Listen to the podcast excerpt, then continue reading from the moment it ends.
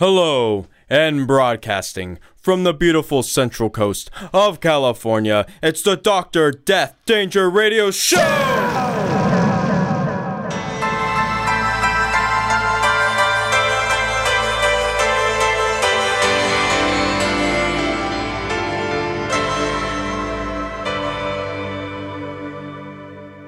Oh, what the fuck? God damn it.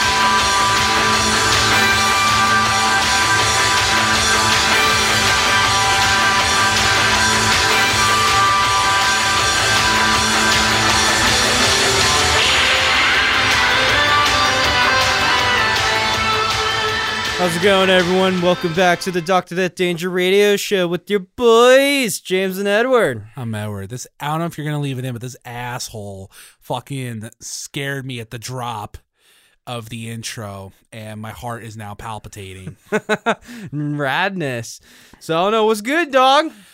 um, it's, well, we uh, already caught up ourselves. Why the fuck do I even say that? It's just a natural. It's a natural flow. It's like, you know people? How are you? yeah. Well, I mean, my brother's birthday was on Thursday, but on Friday, Did he rage hard or was he pretty tame? He's still raging hard. He's just out there with his girlfriend right now. like, But um, well, like, how hard is he raging? well, I mean, a lot of alcohol. That's as far. That's as hard as my family goes. like, are you talking about VH1 household alcohol levels or? Well, it's funny you mentioned VH1 because VH1 because you know like VHS with like tapes because you see on Friday, um, my brother had this plan. You know the Galaxy theaters over there in the town over. Yeah, uh, wasn't it like gonna be sold, but now it's like opening up again? Yeah, actually, ironically, their first day back open was Friday yesterday, and Which is dope um, because isn't that like stuff's like yeah, like kind of slowing down, and then freaking under the Biden administration, we actually feel like we're actually getting vaccines and shit now. a little bit. I think I'm. It's it's hard to keep track. There's so much stuff to keep track of. There's a lot to. But yeah, he rented out of. a theater of the VIP room, and uh, we. Wait, that theater has a fucking VIP room. They have a VIP room. They got a full bar. They sell chicken strips now, which are pretty good. Yo, did they just like upgrade that theater during no, the they've been there for a long time. But the VIP, bro, bruh. I mean, it's not different than a regular Bruh. theater. The the the caveat of it is, Dude, is, it's um, dude, it's way different than a regular theater because it's like a fucking random like mom and pop theater. It's Yeah. so different. so um uh the caveat is you have to supply your own movie, and so we watched a movie that could be considered, I guess, a classic now. Uh, the first Michael Bay's Transformers from 2007. Wait, With what? Shia LaBeouf, Megan Fox, and Wait, Linkin why are you Park. saying this is a classic? You're scaring me. What's I'm going not- on? I don't know. I don't think it's actually a classic, but it is 14 years old, which is really fucking nutty. That is that's fuck. That's pretty actually pretty crazy. Because Yeah. I literally was just the other day watching a video of someone going in like a deep like friggin' um a video essay on YouTube on Shia LaBeouf's acting career and stuff. Yeah, Because after he made all his fucking money and shit with Transformers and all that stuff, he kind of just went AWOL and stuff. Like some people blacklist him, but he was just on this I don't give a fuck anymore kind of mood. yeah. And then he I'm was gonna do my own shit. then he was in Nymphomaniac. yeah, he did Nymphomaniac, but now he's like kind of just Do you doing know his own he- movies and Do you shit. know how he auditioned for that movie? how do you audition for that movie? He sent the director. A picture a of vi- his cock? No, he sent his, he sent the director a video of him and his wife having sex. He made a sex tape and sent it to the director. Uh, that's that's believable. Just do it, right? Just, but yeah, it was cool, it. and I'm not gonna lie. After after that happened, I'm like, you know what? Transformers are kind of fucking rad. So I remember, you know, I mean, I always liked well, Transformers. it's like the but- first one I remember being alright for the most part. No, no, not the Michael Bay ones. I mean, just in general. Oh yeah, like no. Transformers in general is always fucking So ruled. so I've but been just watch- Michael Bay was just a little like a wacky explosion fest. Yeah, my name is Optimus Prime. That's my Optimus impression. But yeah, no. Uh, so now I'm kind of you know getting back into Transformers, and holy fuck, I always forget how much Transformers shit there is. There's a lot, a lot, a lot of There's so much shit. Transformers shit. Oh my god. Oh, bro, fuck. You don't know. Well, you do know because you've been looking at it, but bro. We have to get the All Spark and save the wor- planet Earth. all right, to all the listeners, this might not partake to like you might not care too much, but hey, there's timestamps in the beginning, so you could always just skip forward ahead. Dude, Bro, my doesn't dog. everyone likes Transformers? Yo, dude, you remember fucking Mr. Bueno from our high school? Oh God, yeah. Yeah, did you? I don't know if you saw on the news and shit, but he had to friggin' like get resigned because he like supposedly was mi- he mishandled like school funds like forty eight thousand dollars. what? Yo, dude, this is a fucking new shit. Yeah, no, freaking he uh, he got fucking booted and fired and shit. Supposedly, yeah, he did something where he mis- was misusing school funds or something. I haven't re- researched it, but my girlfriend did, and it was like. I was like, "Who was your auto teacher?" I'm like, "Mr. Blackheader," but he basically left when I got when I when I exit out of school. That's what I heard. Yeah, then like I remember Mr. Bueno became like the auto teacher. I'm like, he's no fucking black hair. I don't know what fucking I don't know how like knowledgeable Bueno is. He, like, yeah, he's got a big goofy fucking penis compensation truck. like, God, dude, like I was hoping you'd say that. One of the funniest things dude, this guy ever said to me. fucking dude. It's a mall crawler if there's ever been a mall crawler. One of the funniest things this guy's ever said to me was when we were in high school, and he and that Bueno dude showed up with a big ass white truck, and then James just like God, just penis compensation to the maximum degree. yeah, yeah, and I guess fucking something where he's like misusing school funds now of that just thousand dollars. Whatever, bro. I just know it's like I'm sitting it's like, wait, Where'd he's it go? Did it go to his truck? The fuck, maybe, bro. I just remember I told Karen, it's like, yeah, I just, yeah, I remember him. He was like, he wasn't the auto teacher. He kind of was just like, I guess, like, some dude just walked around the school and shit. Like, what? Yeah, what did he even do? He kind of just like, I don't know. We can play like pseudo security guard, but not really. He kind of just like just chill, walk around, pay attention. Like if like kids are being fucking idiots and stuff. Then I heard he became the auto teacher after like, cause like here's the thing, like the auto shop closed down when I graduated, but eventually they opened it up, and by opening it up, they they moved it to the like to the school bus repair shop and stuff. So they actually had way, way, way nicer equipment than the fucking rickshaw operation we had and stuff. Which I'm like, bruh, super jelly, but what else and stuff. And I hear he became a teacher. I'm like, with what fucking credentials, dog? But honestly, I don't care. But like him getting like a embezzled, bro. Fuck yeah, no. But this is a guy. Fuck, dude. That's Penis compensation truck, bro. Like he's the guy that has a sticker that says sorry. Freaking, it's like he like I, my truck's lifted, bro, so that fat because fat bitches can't jump or something like that. oh my god. Did he actually have that? no, but is that the just his kind of personality? I'm just saying that was just the vibes that he just protruded. Oh god, totally. I never once had any class or anything to do with him, but it just sounded like he was just a piece of crap. He didn't even teach when we were there. Yeah, he yeah, yeah. Just fucking talked around like Romulus. He's kind of what Romulus was. Yeah, yeah. Remember Romulus? I remember Romulus. Yeah, he was just a big beefy like black dude that was full of like energy and charisma and stuff. Yeah, everybody loved him. Yeah. But Bueno, I, I was like, whatever's on Bueno, but he just kind of existed. Should we be like um should we I wanted to ask you a question about our podcast. So one of my favorite podcasts is called Castle Super Beast. I think I've talked to you about them. They yeah, have like I've seen Castle Super Beast being like advertised for me on Spoofy. What up? they have like 4-hour podcasts. Do you think Well, We here's the thing: the- they're playing an RP fucking G. We're not. Plus, I gotta do shit, bro. No, they're not playing an RPG. That's just their name. But yeah, no. Wait, what is their podcast then? um well, you see I thought that was the Well, no. RPG podcast where it's like No, that's like Adventure Zone. all right. What The Dungeons uh, so well, they're- well, they're- Super Beast? Well, they're they're two they're two uh, old school internet guys that have been around since like 2010 or whatever. The one of the guy the co-host Pat is from a, a, D, a once upon a time great and beloved YouTube channel called um called uh, Super Best Friends Play. They had a show on Machinima even called Two Best Friends Play, and they were really popular for a long time. And then eventually the other host, the main host, you could say, a guy named Woolie, he um he joined on and stuff. And then yeah they were a big thing. Well the channel came to an end in 2018 in december. So and they had a podcast. So castle super beast is just a continuation on that. They meet up they talk about games in their weeks and uh gaming news. But you know it's just um I don't know. It, it- it's just fun. It's just funny. I like listening to them. hey, I'm sure if they're I, like, I've been listening to these guys. I've been listening and watching these guys play games for a really long time. hey, I'm just saying if they're fucking cool, like that's No, they chills. But they are. man, I don't know if you want to hear us talk about fucking dudes with penis compensation Oh, trucks. They take shit. they take like I don't know if it's on purpose. They take like one or two hours sometimes just to like finish talking about like just initial things or their weeks or whatever before they even get into the news. Oh, it's great. It's just it's just it's it's like some of the best background noise you could ask for. They were having a really funny conversation about um and I forgot I wanted to bring this up to you because I think you'd find it funny. They were talking about like Yu-Gi-Oh and Pokemon specifically. Um, so they hate Charizard, right? They think he's lame. But and- What? And, they remembered Why did they think Charizard's lame? Charizard's sick as fuck. because they think Blastoise and Ivysaur have cooler designs as, as Well, yeah, for the what? starter Pokemons. I don't know. Well, Blastoise is cool because he got fucking cannons on his back. Yeah. But like, when was a fucking flying dragon?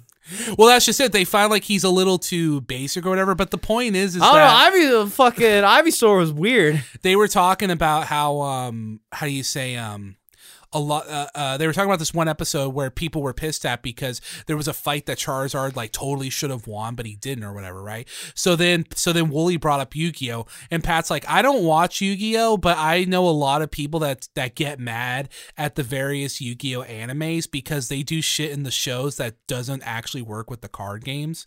And they just talked about that for a bit. I thought it was really funny. Well, just like wrong. moves and stuff they do Yeah, I know, but that's the purpose of the anime, not for the fucking like real life card game. The purpose of the anime is to make you is try to make you buy their fucking cards. Oh, it made me buy their fucking cards. Let me tell you. Oh yeah, so let me grab the timestamp right here. and Yeah. stuff. We're gonna start with Attack on Titan here. Like usual to anyone that's been following along and listening. So yeah, my dude, we're back today with episode twelve of the final season of Attack on Titan. Apparently, the only for the final season. There's still so much they got to do in four episodes, but we'll see. I'm telling you, like you and me already discussed it. I have a feeling they're gonna like cut out like stuff that was in the manga and the OVAs and shit, and we're just getting the meat and meat, the meat, meat, meat, and potatoes. Oh, there's so we so might much not even getting potatoes, dude. yeah, We're- it's just meat. we're just getting meat, no bone, even just pure flesh. dude. Fuck. So, So tell me how the meat goes. So the meat opens up with uh, Armin going to touch Crystal Annie. Like he's just standing there for a bit, and then he's just like about to like you know lay a hand gently upon her. But then that one character Yeah, it- Hitch catches him. They're just like I just wrote down some random lady guard. I only She's just there. yeah. Because it's like here's the I feel like the past couple episodes we've been having a lot of just Armin just chilling, talking to Annie. Maybe there's been a couple days just been going back and forth, or for the most part, like the past couple episodes, Yeah. he's been kind of just chilling stationary. Like talk about his feelings with Annie's and shit, with Annie's like crystallized fucking form and stuff. But yeah, no, he rides about to touch it. We just got some freaking guard lady. I was like, hey, what are you doing? You can't be touching that. Yeah, and then it's funny because Hitch Hitch mentions to Armin, he's like, uh, she's like, oh yeah, don't worry, I talked to Annie too, and then it's funny. She like looks at Annie and Crystal, and then she, according to the subs, she asks the question, "All you do is sleep. Why are you so popular?" That's what a lot of people ask about Annie. Yeah, well, she is. You She's know, a very beloved character for popular character, but if you look at the manga, she dips, she gets crystallized like a third into it. She doesn't even make she she doesn't even make it to the halfway point at all. She it's like a third into the manga. She, Fuck, dude, we think, even with crystal. the fucking anime, dude, she was like crystallized since season one. season one. Yep. Yeah, so fucking, she's just been chilling there, but you know, she's like, you know, not from there, was a freaking agent, Uh-huh. comes in, has the ability to use her, like, transform into a titan. I don't know. There's a lot going on with her. She even And got there's a, a lot going on being developed in the world. Yeah, we were talking about the spin-offs earlier. She she even got a spin-off. The only other person to get a spin-off is whoever before the fall focused on, I can't remember, and then fucking Levi. Like, is her spinoff mostly of her time in Marley, or is it? I think it's a bit about her past mostly and how she I, I can't remember, so don't quote me on this. I so this had to be before. This is this had to happen after. it's before season one, I'm very certain. Well, I'm pretty sure. Well, in like timeline or in Timeline like, when, her like this OVA dropped. No, no, no. Um, Did her OV happen? Annie af- spinoff. yeah. Annie spinoff. When did it, did any spinoff happen after season three? Or was it season two? Well, they I I think they only did it in the manga. I think they made that around the time season two was out, but I don't again don't quote me on that.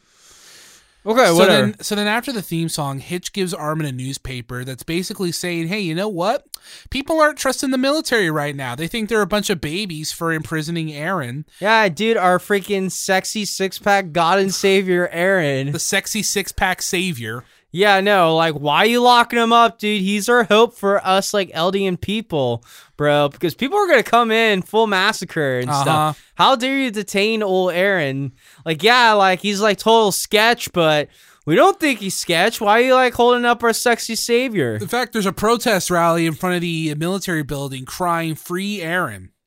Mikasa then shows up, and then they like see the new recruits, and then I was confused. Well, The- here's the thing. It's like it was like yeah, Armin and Mikasa. Yeah, Mikasa shows up, and Armin and, and Mikasa want to go talk to the friggin' like that one fucking guy, the friggin' fr- the premier, the Zach, the premier Zachary. yeah, who I who And like they're just chilling, and they're sitting. There, I was like, "Hey, we got some." I was like, "Who are these random scout troopers that are hanging outside?" Ah, Mm-hmm. whatever. We gotta go talk to this guy about Eren and shit.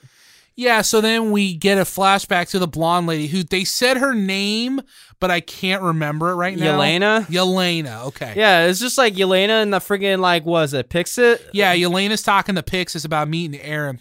And then I wrote Yeah, here or just her, just like full on simping for fucking Eren. That's what I was gonna say. Yelena basically wants Eren Senpai to notice him, and the reason I say that is because he's trying to ask her her motivations, and then you know she usually keeps up this like really calm, cool demeanor, but then she like gets all aggro. She's like, "I wanted Eren to notice me," and then she like recomposes herself and whatever, and it's just like, okay, so you literally wanted because he's like, is it because he's gonna save you or whatever? Is it because you believe in him? Is because you want to follow him? And she literally just like, I wanted him to notice me. I just want Senpai to notice me. That's literally what that dude. shit was. So simp one for Eren. yeah.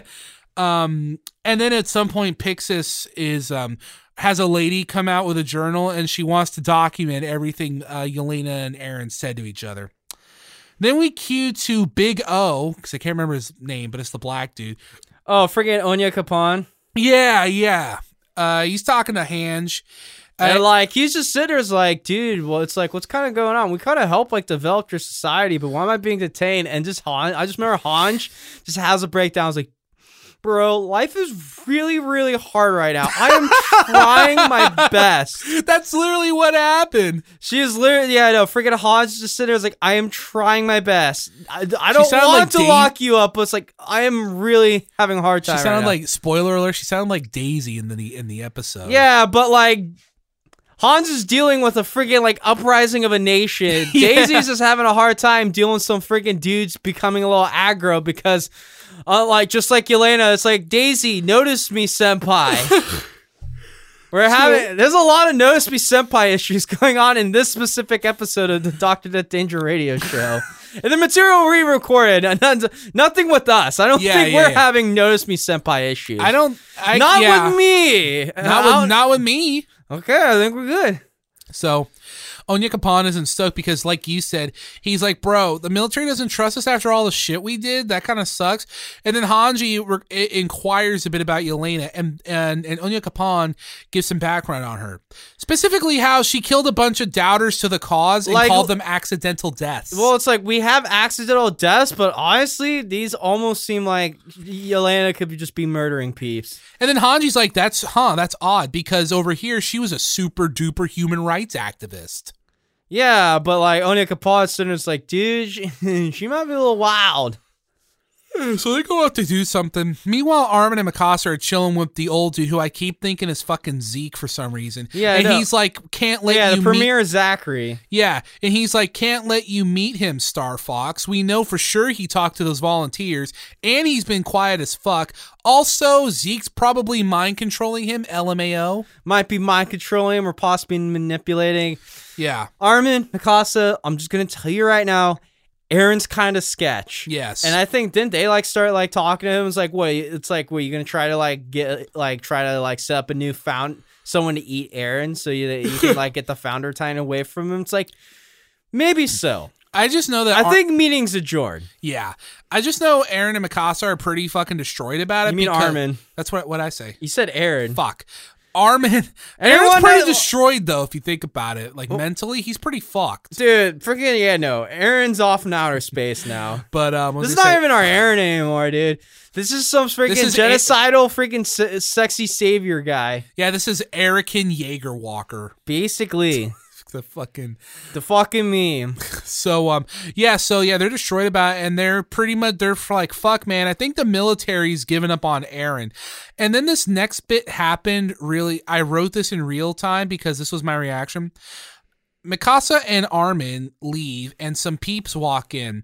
Armin and Mikasa go to eavesdrop on, oh shit, never mind, the fucking building blew up. Oh fuck, the old dude's blown up in half now. Yeah, Sick. and his top part of his fucking corpse just flew right at the gate with the protesters. yeah, that was that was And the protesters brutal. are all hyped up now. I was like, dude, they fucking peeps are listening to us. That's right. Yeah, the Eren, ra- our sexy savior, and you guys are all fucking around. You're gonna get it. You can see fucking old homeboy here who's Yeah. charred and like split in half by a bomb. Yeah, the uh, yeah the rally becomes a township rebellion, and then they just blast Rage Against the Machine, and they just start shouting "Dedicate your heart" over and over again, and it's like, oh fuck, bro, Viva la Revolution. Yeah, Viva la Revolution for our sexy genocidal savior.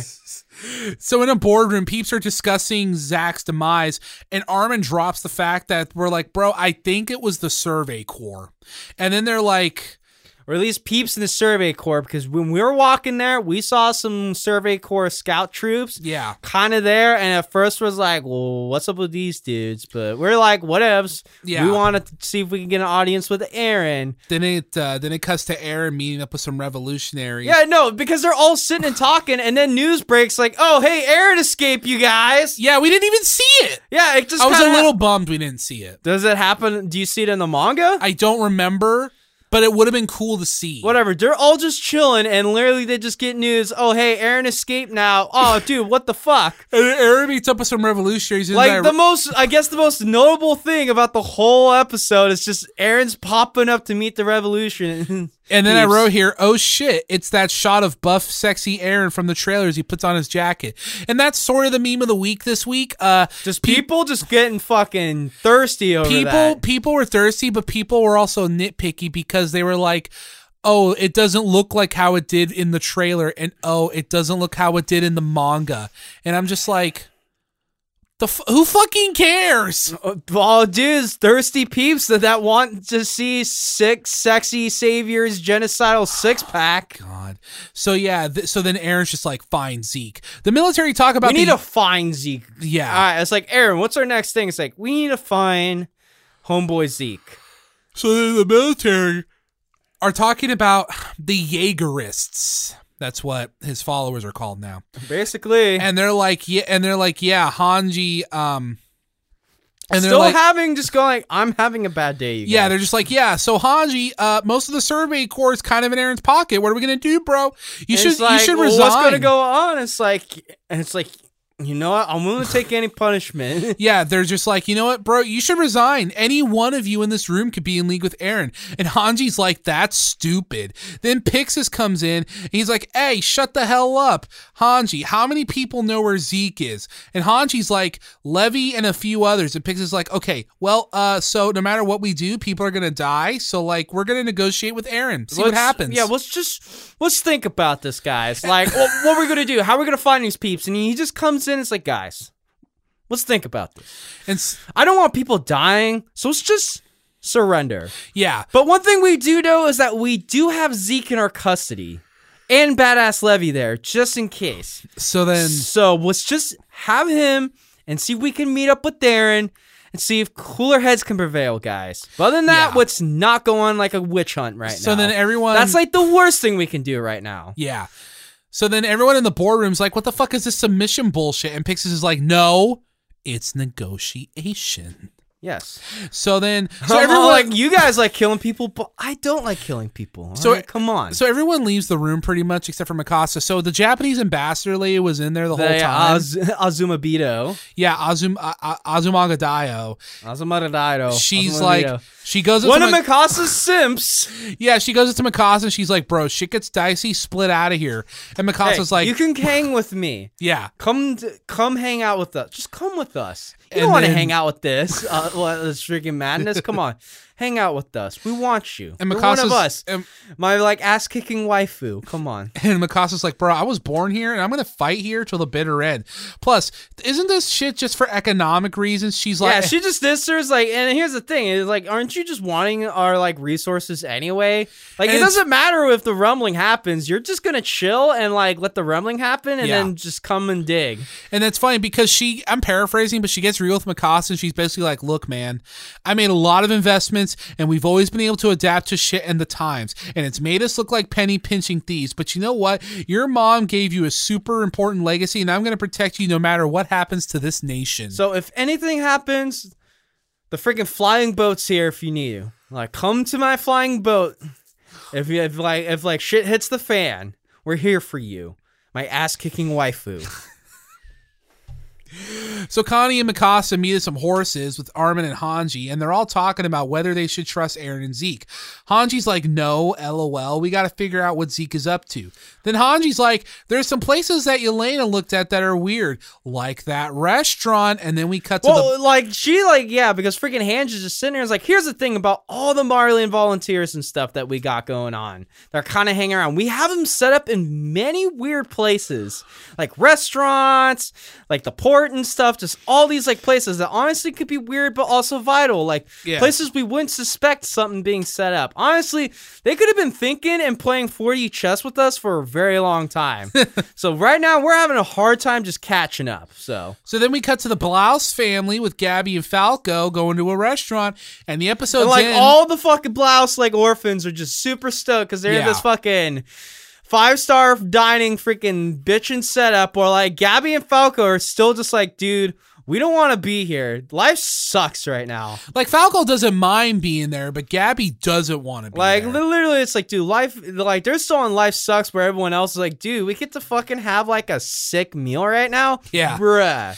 And then uh and then the the good guys come riding in on horses and then I wrote, "Oh shit, girl, black hair girl in a coat." And then the episode ends. Yeah, basically, we just see like all the peeps that we know: Han, Jarman, Mikasa, John, Ass kicking Connie. Mikasa. Yeah, the ass kicking away from Mikasa. They're all mobbing by and stuff. It was we got like this LA couple just go like these fucking scout troopers, they're always fucking up running, running around in a mess in, in a muck and stuff. These guys. ugh. And then yeah, there's this peck right there. It's like, oh shit, dude. Shit might be getting fucking down next episode. It sounds like it. yeah. Or at least it should be. There's like four more There's episodes four left. episodes left, you guys. we got four more episodes left. And yeah, that was the episode. Uh, it was interesting. Hey, dude, it's Not just, much happened except that dude dying and then Well, Eren it's fucking escaping built- off screen. It's all it knows is building up to the fucking escalation, bro. When shit gets fucking super duper, like super wild. super wild. It's just building up. The wildness is about to come. So be prepared. It's yeah, it's gonna be gnarly. At least I'm certain it is. All right. So let me tell you a show whose pacing wasn't as good as this uh, show. oh, WandaVision. What happened to Wanda? On the season finale. Oh, yeah. Series finale. How do I put this? How do I say what show did this? What sitcom did they decide to rip off this time? But James, they didn't rip off a sitcom. What are you talking about? They're paying homage. yeah, they're paying the homage to basically having nothing but Dragon Ball Z style fucking battles, bro. bro, I'm just gonna tell you right now, fucking Scarlet Witch and Agatha Harkness were literally just flying around shooting fucking like ki balls at each other. And Vision and then the fucking reanimated corpse of Vision decided to flo- fly around and shoot beams out of their head.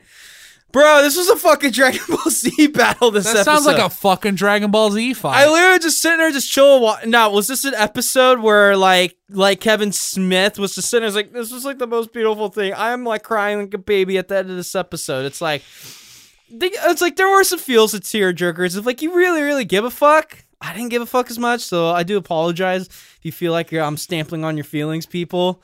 I'm trying not to. I'm just saying it's like I just decided to watch a show with at the same time I'm watching another show and just like my disgust in the pacing is very shown and stuff. But like also the hype and everything is like also disgusts me. So that's why I'm also like very like not kind to the show. But at this point, the last episode just felt like I was watching a fucking the Scarlet Witch movie, the whatever.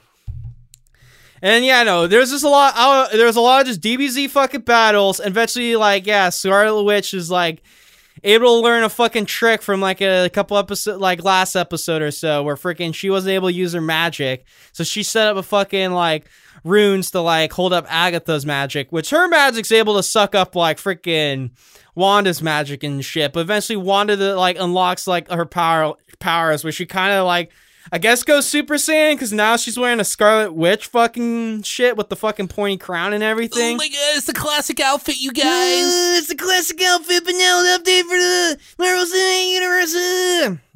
Which, yeah, it's fucking sad that she has to give up her fucking town and, like, give up her fucking made up kids and made up vision and shit, but whatever. And I also said, yeah, they, like, have a fucking Vision's corpse got re got, like, set up again to be, like, a fucking killing machine. But yeah, freaking made up Vision and freaking Vision's like reanimated corpse were like fighting each other, but then they started philosophizing and stuff, and like freaking made up Vision was able to unlock memories of past Vision set up because he's still kind of machine, so they're going off the thing of like memory and data, or whatever. So he decided to stop fighting. I guess now he's off on a freaking self a self reflection journey, but just kind of ends up where I guess like they kind of tease woman might be the next big baddie or whatever, some magical shit. So I'm feeling that's where the MCU's going, but whatever. Yeah, no, freaking Scarlet Witch is now pretty freaking OP as a character, and now she's off to go. Like at the end of episode, her character's now is like, okay. Magic exists in the world. I'm gonna go read magic and figure out what the fuck's the Scarlet Witch since I've been called this shit the whole entire time. But yeah, episodes basically there's a DBZ battle, and then Wanda decides to stop fucking doing shit, and like decide to go hang out in a cabin in the middle of nowhere, and like get set for whatever. Like literally, I'm sure this would be fine if it was all just a, like a friggin' Scarlet Witch movie and stuff. And it's a good attempt to do like a friggin' episode by episode show. I just thought the sitcom gimmick was kind of just whatevs, but whatever. It's all right. Just don't watch with Attack on Titan, because then the show's kind of trash. Game changing. Yeah, total game changer, guys. While we're sitting here, it's like, yeah, another episode of Attack on Titan where it's like just more build up, bro. We're getting like all these characters, like shit's fucking like building up. Nothing's happening yet, but it's like when it happens, it's gonna happen. It's gonna feel meaningful. So Yeah. yeah, don't watch a show like Attack on Titan whose pacing's way more killer than fucking WandaVision. So yeah, but WandaVision's still an alright show. I don't feel like it fucking like I don't feel like it's like a fr- like it threatens or like hurts the like MCU and stuff. It's like done well. It's like it's entertaining enough. The action's pretty legit. Still feels like it's they actually put in the quality of a movie, but like spread it out in a TV series and stuff. And yeah, and like freaking Wanda is a character to actually get behind and give a fuck about for the most part. She like like you can get like you can give a fuck about her, and she's pretty OP and can do DBZ battles. So yeah. I'm just I'm just I'm just I'm just laughing at the at the Dragon Ball aspect sounding from what you're saying really blatant. It's just really funny. Yeah, like sorry, I'm like saying, like yeah, dog. Like literally, it's like, hey, what sitcom they decided to rip off this time? Well, not really. They decided to just have a fucking Dragon Ball Z battle, bro. Like literally, full. I there might even be, dude. There was a beam struggle too. Yo, people were flying around shooting fucking beams at each other, or like freaking ki balls, bro. That's literally what this fucking episode was. Did anyone do anything close to a Kamehameha? Oh no. Well, not in a fucking beam form, but I think freaking like Scarlet Witch put her like our hands together, like so could get like put her palms together and might have like did some fucking shit. But bro, I might just show you this episode just to show you how much of a fucking beam battle it was. Fuck, it, I'm gonna pause the like podcast real quick so you could see the nonsense. Oh, okay, we'll be. All Right right, we'll be back. Oh, that's right. That is how they did it. They had the jewels on. Yeah. Them. So, do you believe me now? Yeah, that was pretty fucking Dragon Ball. Holy I'm just saying, shit. like, yeah, no, even fucking Agatha Harkness with full fucking Android 19 and was just sucking up her fucking power and shit like Goku and stuff before, like, you know, Vegeta comes up and freaking yeets, like, Android 19's head off, off its fucking body. So, yeah, let's me get to timestamp going, bro. Unless there's anything else you want to add on for, for Attack on Titan. man, I hope that finale's good because they got a lot to do. I know we keep saying it, but it's true. Yeah, no. So yeah, freaking let me just get uh You know, bros, just Yo, start the shit off while I get the timestamp. What we've we listened to this week? Okay, so as you all know, we have been listening to Iced Earth, but last week, And honestly, it's been kind of boring. so last week we were like, James was like, you know what? I got an idea, bro. You remember that geek Robb Flynn? I'm like, oh yeah, the Machine Head guy. He said on air, he's like, you know what, bro? Let's take a look at Machine Head's new metal album Let's from take 90, a break from, from, Ice- Let's take a break from Iced Earth because I've been so bored. So I decided to was decided let's go listen to Machine Head. Cool dude, fucking Machine Head. Cool dude, metal band, right? right? Total fucking badass, bro. Total badass. Robb Flynn was like playing guitars for Vio-lence and stuff. The first, yeah, the first two Machine He's Head He's got albums. thrash metal clout with fucking Forbidden, dude. Yeah, bro. Fucking, he sound like Machine Head sound like Pantera, Machine dude. Head. Machine fucking head. Yeah, dude, total badass, right? You decided to cut his hair and get blonde fucking. He got himself freaking spiky blonde tips and shit, and then wrote a new metal record. so before But we the funny thing, it's like I think technically this could have been their best-selling record of because when it came out, new metal was super hot. yeah, So there's two ways to look at this album for me. Above just a eh. quick, just a quick generalized feelings before I get into specifics. because you are. A Or at least my fan, go-to new metal dude. Yes. he is my go-to new metal dude. So if you look so at if it, you want like if you want him to judge your new metal, he's your guy. so If, you, think all new metal's trash, then you might not be able to like this. But if you actually like new metal and willing to say, bruh, a lot of these bands blow, but there's some fucking diamonds in the rough of, Yes. of these of bouncy baggy pants riffs. If you notice, the biggest names in new metal, like Korn and like Deftones and Slipknot, they're just like, man, don't pigeonhole us. That's their whole gimmick.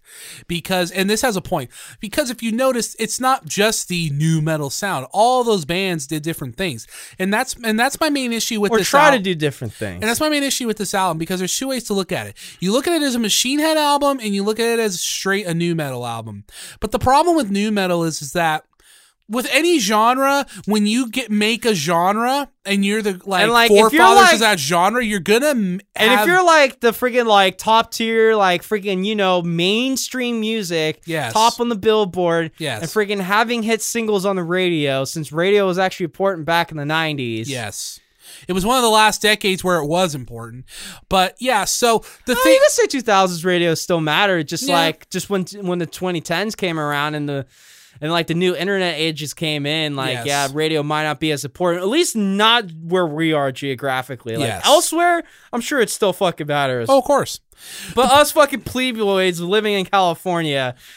Radio is too much important unless you're like unless it's like The unless problem- unless you're an older person that actually wants to tune in on the radio. My problem with new metal has always been is that I still say I still genuinely believe more than any genre, it is the most easiest to be cookie cutter and just hollow and just fake. Because we always comment about boring death metal, boring thrash metal. For the most part, yeah, it's boring, but it's at Bro, least dude, mildly I listen to interesting the to fucking listen to. hardcore, and that shit's basically cookie cutter. Yeah, even but yeah, you know, punk and stuff. Yeah, it's all pretty cookie cutter. But there's something for me personally about cookie cutter new metal where it's just like, okay, what the fuck? And the thing with this record is. My problem with Robb Flynn's always been he's a decently talented guy, but I don't know who he is creatively. And this album, as I talk to, as I'll as I have in my notes when we get to the track by track, feels like a lot of different pieces from a lot of different shit grafted together because it was hot at the time. And that's my issue with this album. It feels like, in some ways, another generic cookie cutter. But I've never been able to just completely hate something except for a few things. And speaking objectively, there are some pieces of music in here that sound different than other cookie cutter new metal bands. Like it's pretty cookie cutter, but there's different. There's things he does Oh, bro, that are actually a little bro, different. dude. than I swear there is so much where I'm listening here. I'm just like, bruh. little This things. guy with the fucking spiky gold tips. It's like I honestly don't feel. I honestly feel like he does nothing original for the most part. I, that's why I said there's a couple little things. It's Like, fle- it's like here's the thing. It's like literally, it's like I'm gonna do a song that sounds like this band, but now I'm gonna do another song that sounds like this band, and it's oh like, yeah, no, that's bruh. this whole album. That's this whole album. Like literally, if you- Every song sounds like another band. for reals. But like literally for some reason, yeah, no. Machine Head's the one band where they try to play fucking cookie cutter new metal, but they had fucking Roadrunner behind them, so they're able to do well. Which is like, bruh.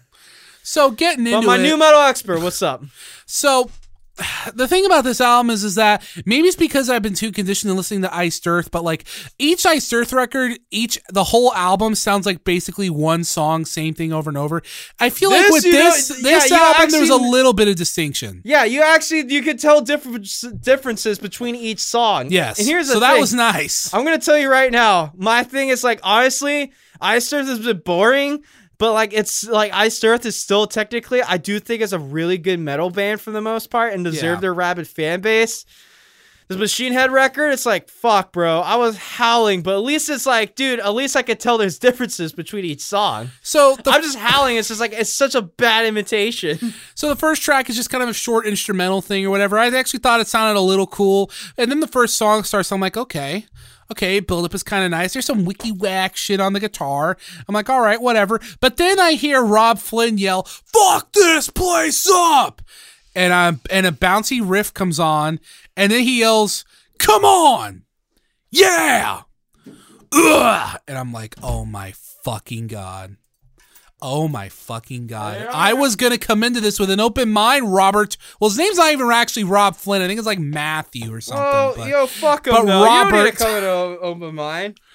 but He's yeah, kind of a weird fucking dude. generic bouncy riff comes on and he does this like rally shit and it's like bro it's so my literal notes are it's so cookie cutter it's hilarious and then he starts rapping and i'm like look bro i get it fear factory which this song kind of sounds like i'm like look bro fear factory was a gr- is a great band and Korn's follow the leader made a lot of money but fuck no and listen if i'm giving credit where it's due if we're talking strictly by sound and production because it is roadrunner money in studios the instruments are here's the clear they sound nice Well, bro, here's the thing about this. I said last episode, bro. This record was literally at the was recorded at the same mansion studio spot where like the fucking guy that did it.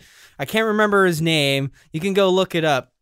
But the guy that did this record with Machine Head stuff, because this was at some mansions thing, when this record was being like recorded and shit, Slipknot's first album was also being recorded. Yeah, so remember you said literally, that, like, yeah. yeah, Machine Head and fucking Slipknot were both hanging out together in this fucking mansion doing their records. And that's what I'm saying. Like, if I'm giving credit where it's due, it sounds like good in the sense that you hear all the instruments, vocals are coming through clear. You know, there's some nice layering and effects on the voice. It sounds pretty all right.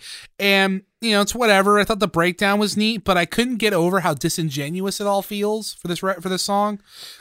Song three just sounds like a biohazard song, which normally is which, which normally I think is kind of rad because they're like one of the first bands to actually put together like metal, hardcore, and hip hop before Rage Against the Machine did it. And Eh, like, it's kind of around the same time. and sometimes. I feel like I'm the only person. maybe like bio. I don't know. yeah, but I- Biohazard was around in the late '80s. yeah, well, I like to think Biohazard might be harder in like tone than like than Rage Against Machine. Oh no, they are because Rage Against Machine also threw in like funk influences too. Yeah, yeah, yeah. They're basically angry Well, Red Hot thing Chili about Peppers. like fucking Rage Against Machine. Aren't they like fucking Berkeley trained musicians? I don't know about, but I believe so. Maybe. Well, they're all from California. Yeah, I'm just saying. Like, I think these were like music school dudes, like on instruments, while fucking Zach, what is it, Zach? De- Zach De La Rocha. Yeah, Zach De La Rocha was in another fucking band. Yeah, he like was. which was a fucking hardcore band. which was a hardcore band. Yep. which I can't remember the fucking name right now. But I don't like- know the name either, but yeah, you had a lot of different shit going into that band. Yeah, yeah, yeah. But yeah, this song sounds like a biohazard song, which I was gonna say normally I'm stoked because I feel like I'm the only guy in California that likes biohazard, but it feels like just a straight up cop cut and paste rip. And again, there's bits and pieces I actually almost like, because to be honest, and the song proves it. There was teeny tiny things that Robb Flynn could have done a little like different and expanded upon. I, I, get into that later on. And then song four sounds like a prong song. Really? I thought it sounded like a Static X song. It was the vocal melodies that did it for yeah, me. but the fucking dance beat though. That's the dance beat was there, but it wasn't as pronounced as a Static X song. Yeah.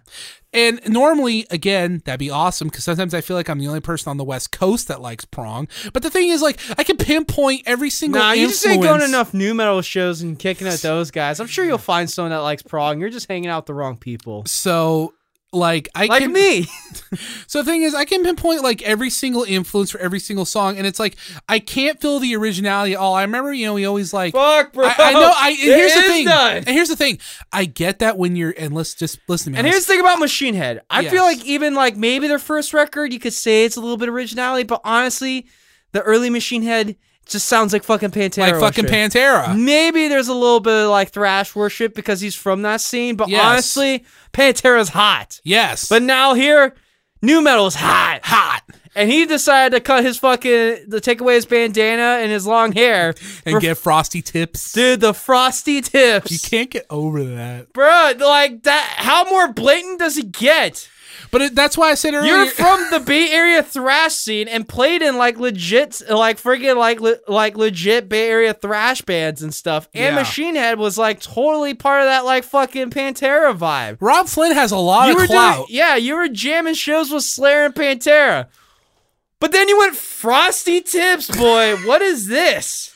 and the thing is, How history is so weird. The thing is, I listen to this album and I'm like, I don't feel, I don't know what makes Machine Head Machine Head. I don't feel Machine Head throughout most of this record. I feel it sometimes, maybe during the heavier groovy bits, but again, you know, I just don't That's feel just, it. It But just that's also like- part of the time period too. Is the heavy Yeah. groovy bits. and the thing is, it's like it just feels like he just took all these different pieces and grafted it onto his band. I mean, again, song four is kind of catchy. I actually had my toe tapping a few times, but again, it's nothing I haven't heard somewhere else. It, it had a nice breakdown, although the break, it's funny, the breakdown for this song just sounded exactly like the pre-chorus for remember Guitar Hero Metallica had "Beautiful Mourning" on it. Yeah. Yeah, it sounded a lot like the pre-chorus for that. Hmm. Song five is your sort of kind of classic new metal ballad. There's points where I swear to God, it sounds like Robb Flynn just straight up yarls. Oh, this is the fucking Jarl song. I'm like, bruh. He now he's going fucking Pearl Jam or fucking Creed. Bro, I'm like, what, this- ounce of no originality? When Like, did Scott. Weiland get here? Yeah, I'm about to say it's like I can't say musically the shit I do is fucking like truly original, original, but this is just ripping off fucking radio rock. Don't call me daughter. Fuck, dude, this guy is like doesn't ri- like with Slipknot. Like if they were ripping off stuff, it was very, very like music, like getting to like almost music nerd territory. Yes. this guy was ripping off whatever was popping, Yes. Yes. He yarls in this song. He was so fucking- hard. and then all credibility just definitely went out of the window when he was yarling on this song. like the intro was kind of cool, but the rest of the song just sound like you know the rest of the album. I like the guitar effects on it. That's one thing I always liked about new metal. Was granted, keep in mind they're all just ripping off Head from Korn, but you know just people making sound effects with their guitars. I like the textures. Grant they were doing that in King Crimson forty years ago, but it's different. Yeah. So you know it's got the He didn't have baggy pants bouncy riffs, yeah. yeah.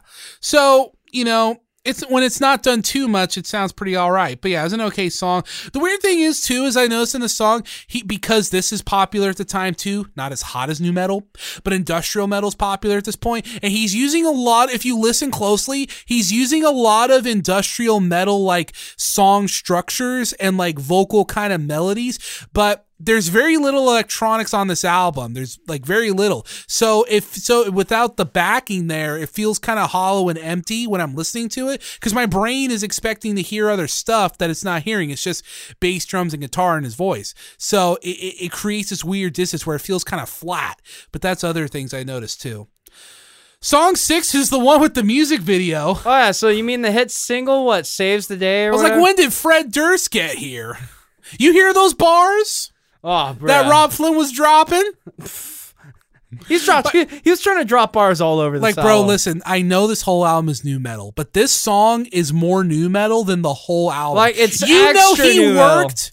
You know, I don't care what those track listings say. You know, he worked with a producer, or that is a corporate made new metal song. Oh, dude. That that was made to be the single. That was made to be the music video. That song is so blatantly on purpose, oh, meant to be that, and Oh, it's bro. super fucking obvious. Oh, bro. I was getting legit triggered at this album because like this album is everything that's wrong with new metal. It's people ripping off Korn without the substance, without understanding what made Korn Korn. Fuck. So anyway, So so, continuing so I'm listening to this and I'm and I'm this is when I this is those times when I turn to you and I'm like, you see? Do you see why Slipknot got and stayed popular? Yeah, I can Because see. you had shitlords like this oh doing yeah. shit like this. So song seven was maybe my favorite song, if you could call it that. I don't know. It had this long but kind of cool build up into a heavy riff. But that's when I realized that the chorus and parts and the heavy bits of this song just sounds like Roots era Sepultura, Oh, bro, yeah. like hardcore. Oh fuck, bro, yeah. Not too no. much to say. It was all right. Song eight is a cover of fucking "Message in a Goddamn Bottle" Yeah. by the Police. And I'm just like this. Yeah, no, I'm sitting here. It's like, why do these fucking new metal bands always try to cover these songs? and I can't answer Like these, them. like these songs like this, that it's just so bad and cringe. and I can't speak for them, but the way listening to this song, I have a th- I have a game theory. Do you know why I think he did this? Because in 1995, mm. Marilyn Manson dropped his cover of "Sweet Dreams" by the Eurythmics, another 80s band, but that song was like sounded entirely different and made his own, and it was a big hit. It was a really big hit, and it's still one of his uh one of trying the fan favorites Yeah, of yeah, his. yeah, yeah, I'm trying to remember. Police was Police 80s or Well, late they 70s? were around since the late say eight, the late seventies, but some of their biggest hits came out in the early eighties. Message in A bottle. I think that might have been their first record. Yeah, but why this song? Fuck, so weird. And the- like, here's the thing. Like, I'll give Marilyn Manson this. He did a pretty good job on Sweet Dreams. That's what I was gonna say. When Manson's cover came out, that was really big because it was the real first integration between the last gen- the last era of music and the new one coming up, and it was a big hit. That song, along with Johnny Cash's cover of Nine Inch Nails' is "Hurt," is are like the two picture perfect examples that people think of when they're like, take a classic song, cover it, but you make it your own. It was a big moment when it happened, and the and that was felt by the people paying attention at the time. And Robb Flynn, in my game theory, is trying to purposefully replicate that because if you notice, it doesn't sound anything like the original one. Hey, you know that? Uh, it Other even than, starts out off slow and ballady, like fucking sweet the Sweet Dreams cover. Maybe I'm maybe I'm going crazy, and maybe he didn't. Hey, you know the other off, band that was hanging out in the same mansion Machine Head was? Did Oh, they tell- do a oh, t- shitty fucking cover? No. Oh, those Slipknot guys! I don't even know of them ever covering a song. I'm sure they have, but I can't even remember. Yeah, but they weren't doing fucking message in the bottle. the fuck is this? When I was like, I knew this was coming. And Yes. eventually I was listening, I'm just like, fuck, bro. Yes, this This this is so awkward. Why would you do this? this is when I turned on Frosty the album. Tips, man. What is going on? This is when I turned on the album. I legitimately got upset. I was like, I see what the fuck you're doing. And so at this point, did you just like, I need a break? A little bit. So song nine, almost done. Sounds a little like your typical Machinist song. It's more groovy than anything. Had some nice use of phaser guitar effects. Song ten felt like filler. It's mid paced or whatever, but I feel like this song and the intro song were only included because have you noticed record companies seem to be terrified of their records having less than eleven songs? Yeah, no, It just feels that way. yeah, it's very weird and awkward. But yeah, it was whatever. Um, and the thing is, this song and the last song specifically, when Rob's doing some vocals, he because because the song sounds like a fucking Slipknot song. And if you strip away Rob's voice and add a more chaotic background, Flynn even sounds like he's trying to like rip, like emulate Corey Taylor's, Hey, like the, like his delivery, his delivery. oh my god, what a guy! Like seriously, I know you won't, but if you listen to it again, imagine Corey Taylor singing that Well, shit, I might and it sounds like bar karaoke Here's version. the thing: I'm willing to listen to it again because this album was such a good laugh, though the break- it was so much more entertaining than the Iced Earth stuff. Even the breakdown was kind of Slipknot. The way, if you remember, it was like it was like banana, banana, banana, banana. It was like that Slipknot like breakdown. Song eleven had an all right start. I like what the drums and bass were was doing, Was this but the ballad that just ended it off? Because no, no, this is the next off- one. This is the this is the next to last one. Rob sounds extra Corey on this one, and when I say that again, I don't mean he's exact, okay? Because Robb Flynn actually has a unique, recognizable voice. But what I mean is, again, it feels like he heard the other guys and was like, "I'm gonna do that." Again, song's okay. It's kind of filler. Oh, I think you guys are onto something here. Let me do it. Let me copy your homework, guys. Yeah, here we go. So the last song's the longest one. It's just a straight ballad. Um, I liked how the last song faded into it. Um, I'm not gonna lie, I, this is like the only song I think I can say I actually like liked. I Or you the- felt an ounce of possible originality? Yes, yes, because I like the atmosphere he was creating with the guitars. Th- there was electronics in this one. They were kind of basic, if I'm honest, like beginner stuff. But I almost appreciate the simplicity.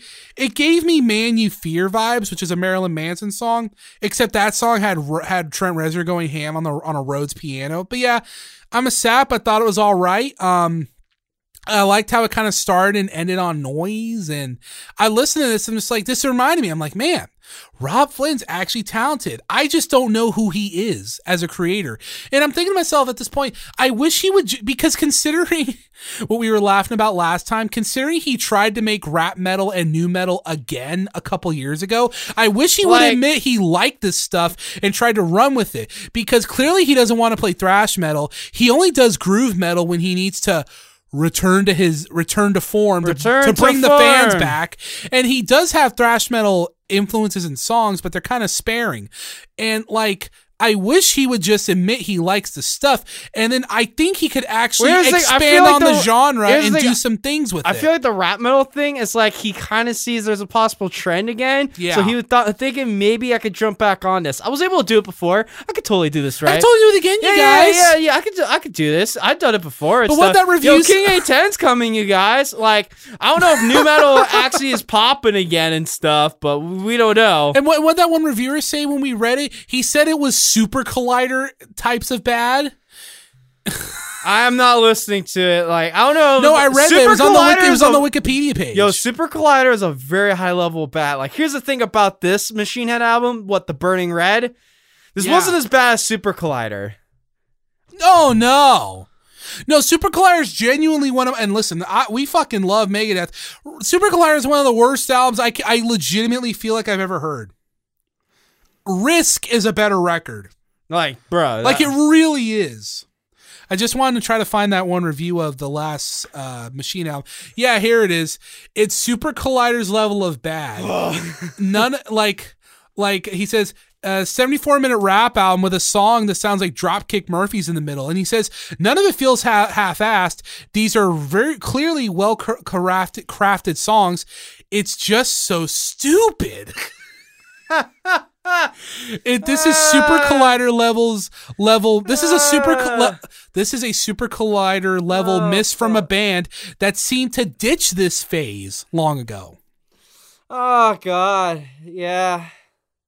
But it was Machine Head's best international chart debut in Germany and Australia and the UK. So maybe he's gonna be like Annihilator and be a Europe only band.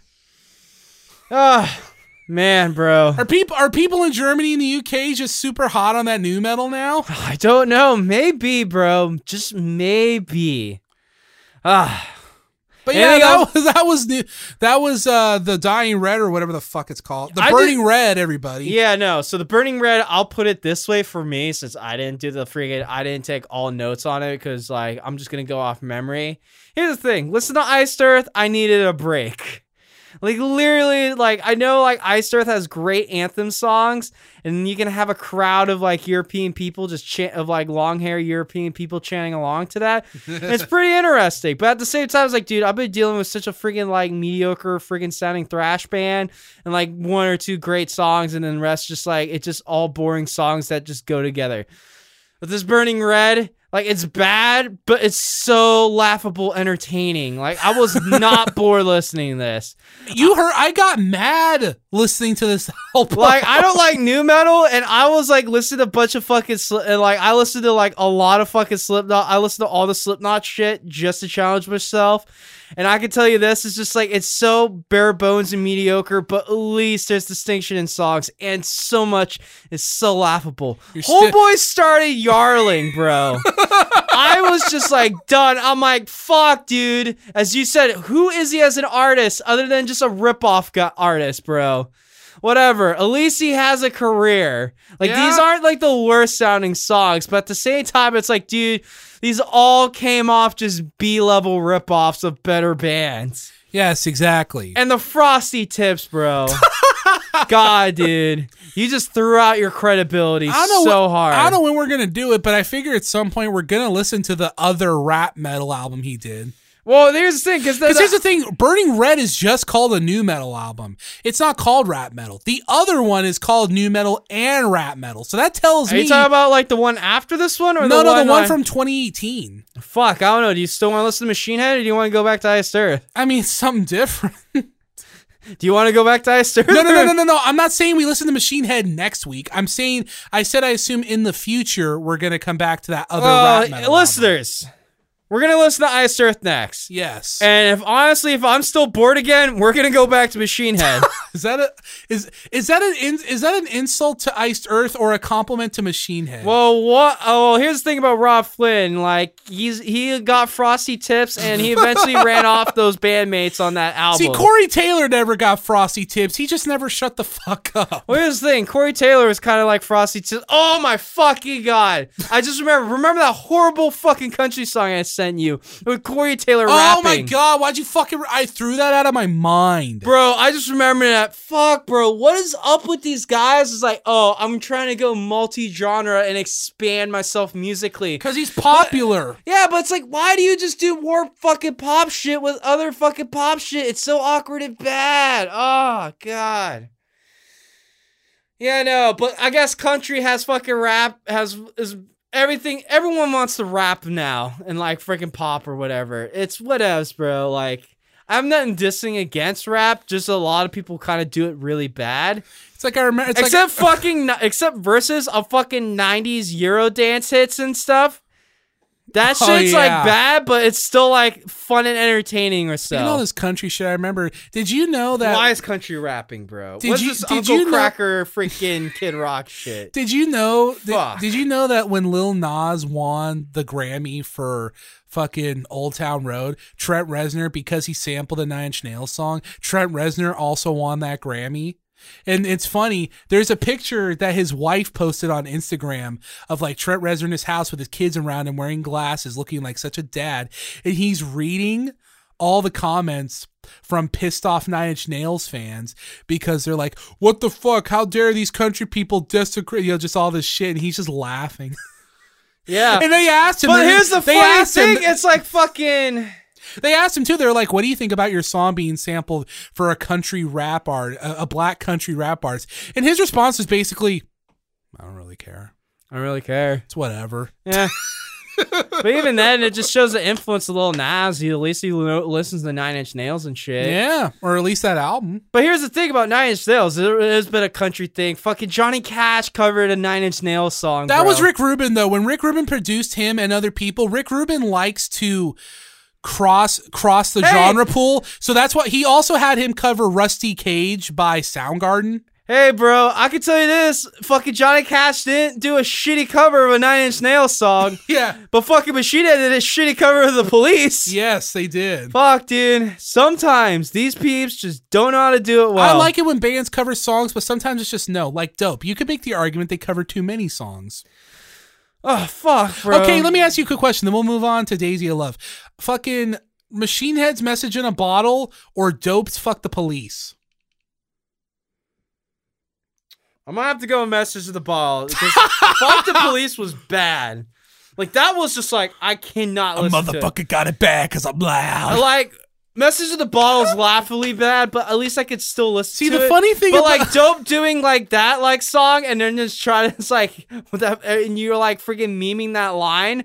I'm literally just like no. The funny thing about No. Dope, even though I love them Okay. so much, Dope is literally the poster child for what technically everything that is wrong with nu metal should be. But I just fucking love them. Like not even not not like ironically either. I'm just like no, I fucking love that band. Now fucking the Burning Red, that is everything wrong with nu metal Yeah, on an actual level. So yeah, talk about fucking nu metal and dope and the bass player dope as he tried to win the affection as we're now at the main event of this episode. We've been really Yes. chilling pretty hard for the most part, but dude, we got a we got a pretty good description of Machine Head album because you can tell how the Iced Earth reviews go. They go by quick because there's nothing to know. There's nothing to talk about. Yeah. It's like, oh, how'd this song go? Uh, it started off with some pretty guitars, and then it went into a, uh, and we went to a to a sing along chorus, and then there was triplets. It's like that's every Iced Earth song. So we're here today with episode fucking eight of Daisy of Love. As I'm Yes. about to, let me recap to you guys for this episode. To recap of last episode, Fox was kind of an idiot, and there was horrible pancakes that I ranted about for a good ten minutes. And 12 pack winning a supposed challenge that didn't really happen, at least on our episode to recap.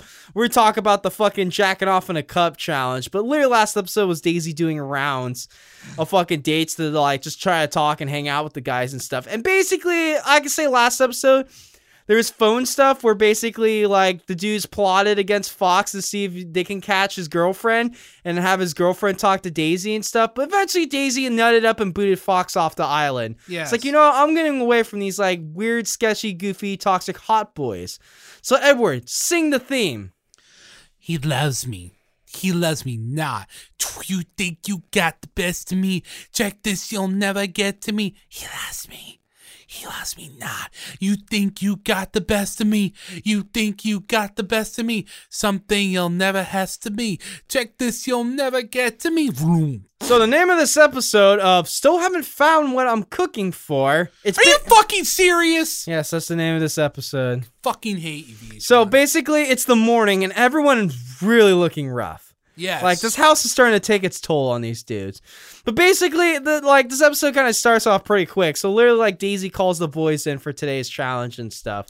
Yeah, she's like, as you know, I love my girlish figure, but I also love me some food. I need a man that can cook because God knows I can. Like, yeah, you really can. Fuck, you can't with those fucking pancakes, Not Daisy. those You have proven to me that maybe you we need to teach you some basics in cooking. Sinister, Just saying. Sinister says in the talking head his signature dish was trailer park pizza. Well, he's like, I can't really. coo-" I was like, "Ah, I can't really cook.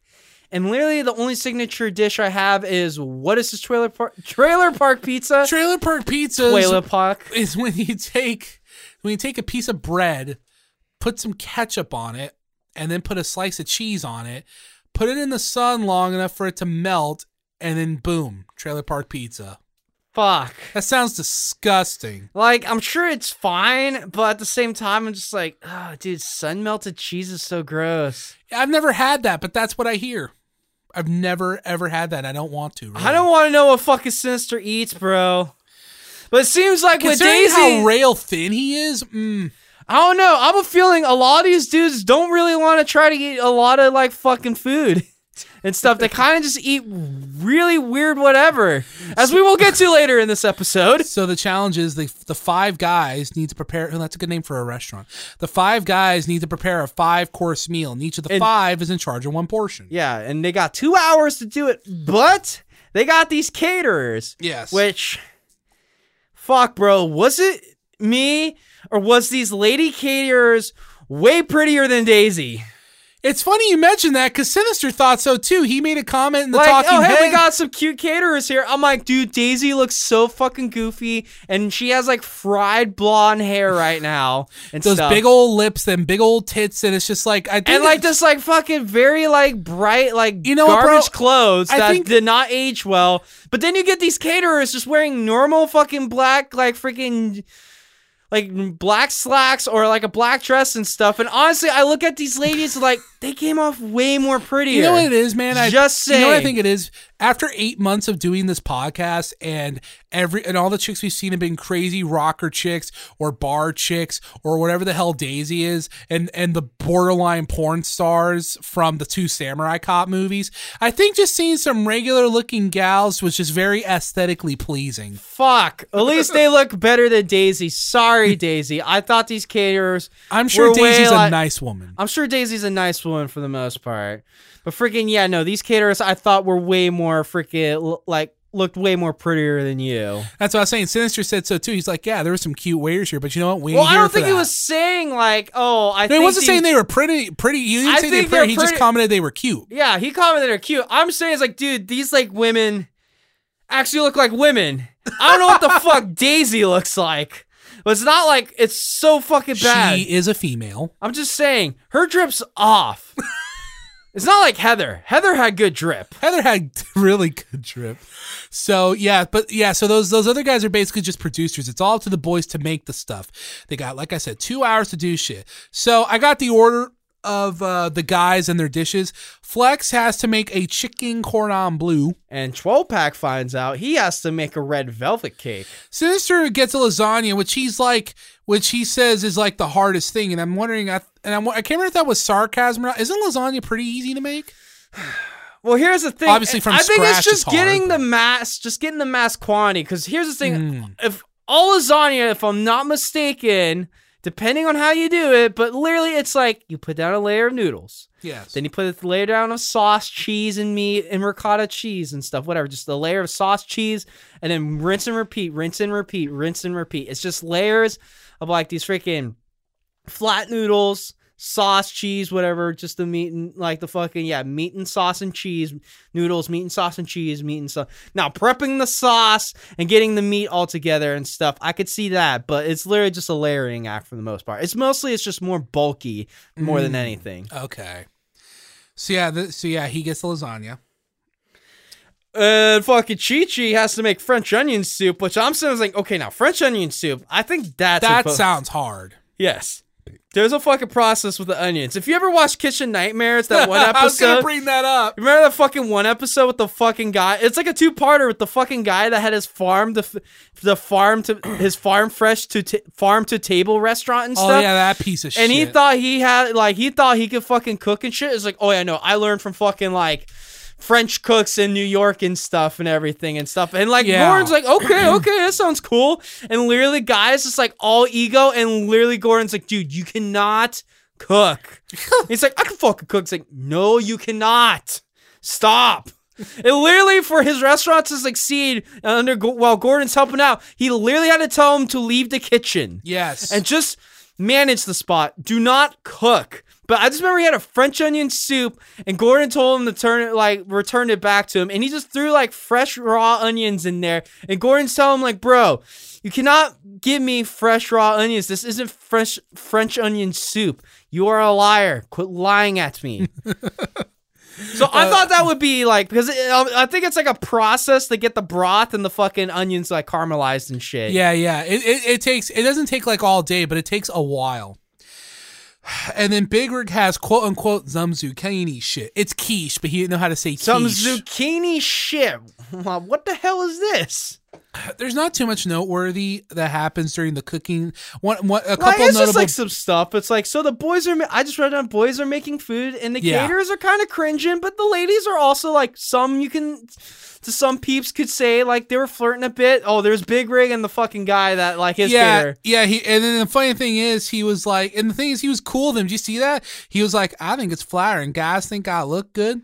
I ain't mad at you. I ain't mad at you. Like I feel like some of these caterers were trying to like do a little I bit more was- than helping. I thought it was kind of funny just hearing Flex sum up chicken cordon bleu as quote unquote just being chicken ham and cheese. like like yeah, he's Like, yeah, with- that's what it is, but Yeah, no, I just yeah, it- he's fucking chilling there, and like the lady's like, yeah, pound that chicken. It's like, oh yeah, I'm gonna pound, Pound that this. chicken. Oh yeah, yeah, yeah, that was great. I'm getting a boner tenderizing this chicken. I laughed so hard. Uh, there's a bit where 12 pack makes fun of Chi Chi for crying because he's cutting onions. Uh, yeah, yeah, no, yeah. Chi-Chi's crying, crying, cutting onions, and his caterer comes like, oh, you crying? It's like, yeah, I'm crying, but it's like, dude, onions, onions could be a fresh onion's brutal to fucking cut into. It is. Big Rig made his quiche into a heart. 12 pack comments how intense Sinister looks making his lasagna. Oh yeah, because fucking Sinister is just buried in his head, reading instruction books and just going for it. Chi Chi arranges like the table with a fancy cloth and rose petals. But if all these guys like rose petals, dude. I think there's just a surplus of fucking rose petals at that house, bro. 12 pack actually comments, he's like, I'm surprised the cooking went so smooth. I'm like, me too. Right? They got fucking caterers going and they have instructions. Like you just have to follow instructions. So the next is the dinner. Uh, Riki uh, Riki Rachtman has I was them. not stoked on Daisy's look because I wrote down so it's dinner and Daisy looks horrible, but but 12 pack looks awesome in his fucking like. 12 pack looked like a fucking Yakuza character. No, dude, he looked like he had fucking like the Jo- oh god, what was John Travolta's disco movie? Saturday Night Fever. Yeah, he got the Saturday Night Fever fucking suit on with this red Oh velvet cake. Like throwback look awesome. Daisy's just like, what the fuck are you wearing? Wow. Nah, dude, I'm telling you, see that pop collar? yeah, yo, if you show any other females that aren't goofy looking on this show, it just, it just, it broke. Makes it Daisy look Yo, bad. it like shattered the mirror, dude. Because I just look at Daisy, it's just like, bruh, fuck. So the quiche's up first, and she likes it. So you know, good for Big Rig. Like literally, she's just sitting there. It's like, uh, is this supposed to be like runny? And I'm sitting there. It's like, ah, have I had like kind of like a runny-ish quiche? But I'm like, it's zucchini. Zucchini is very watery, Very moist. so it's very moist. So it's a little moist. She's like, I've never had a quiche. And I'm like, how old are you, Daisy? Are you 26? I've had many quiches at the age of 26. What do you eat, Daisy? I'm very like concerned. I was asking that question too because the friend she has to. I'm just gonna.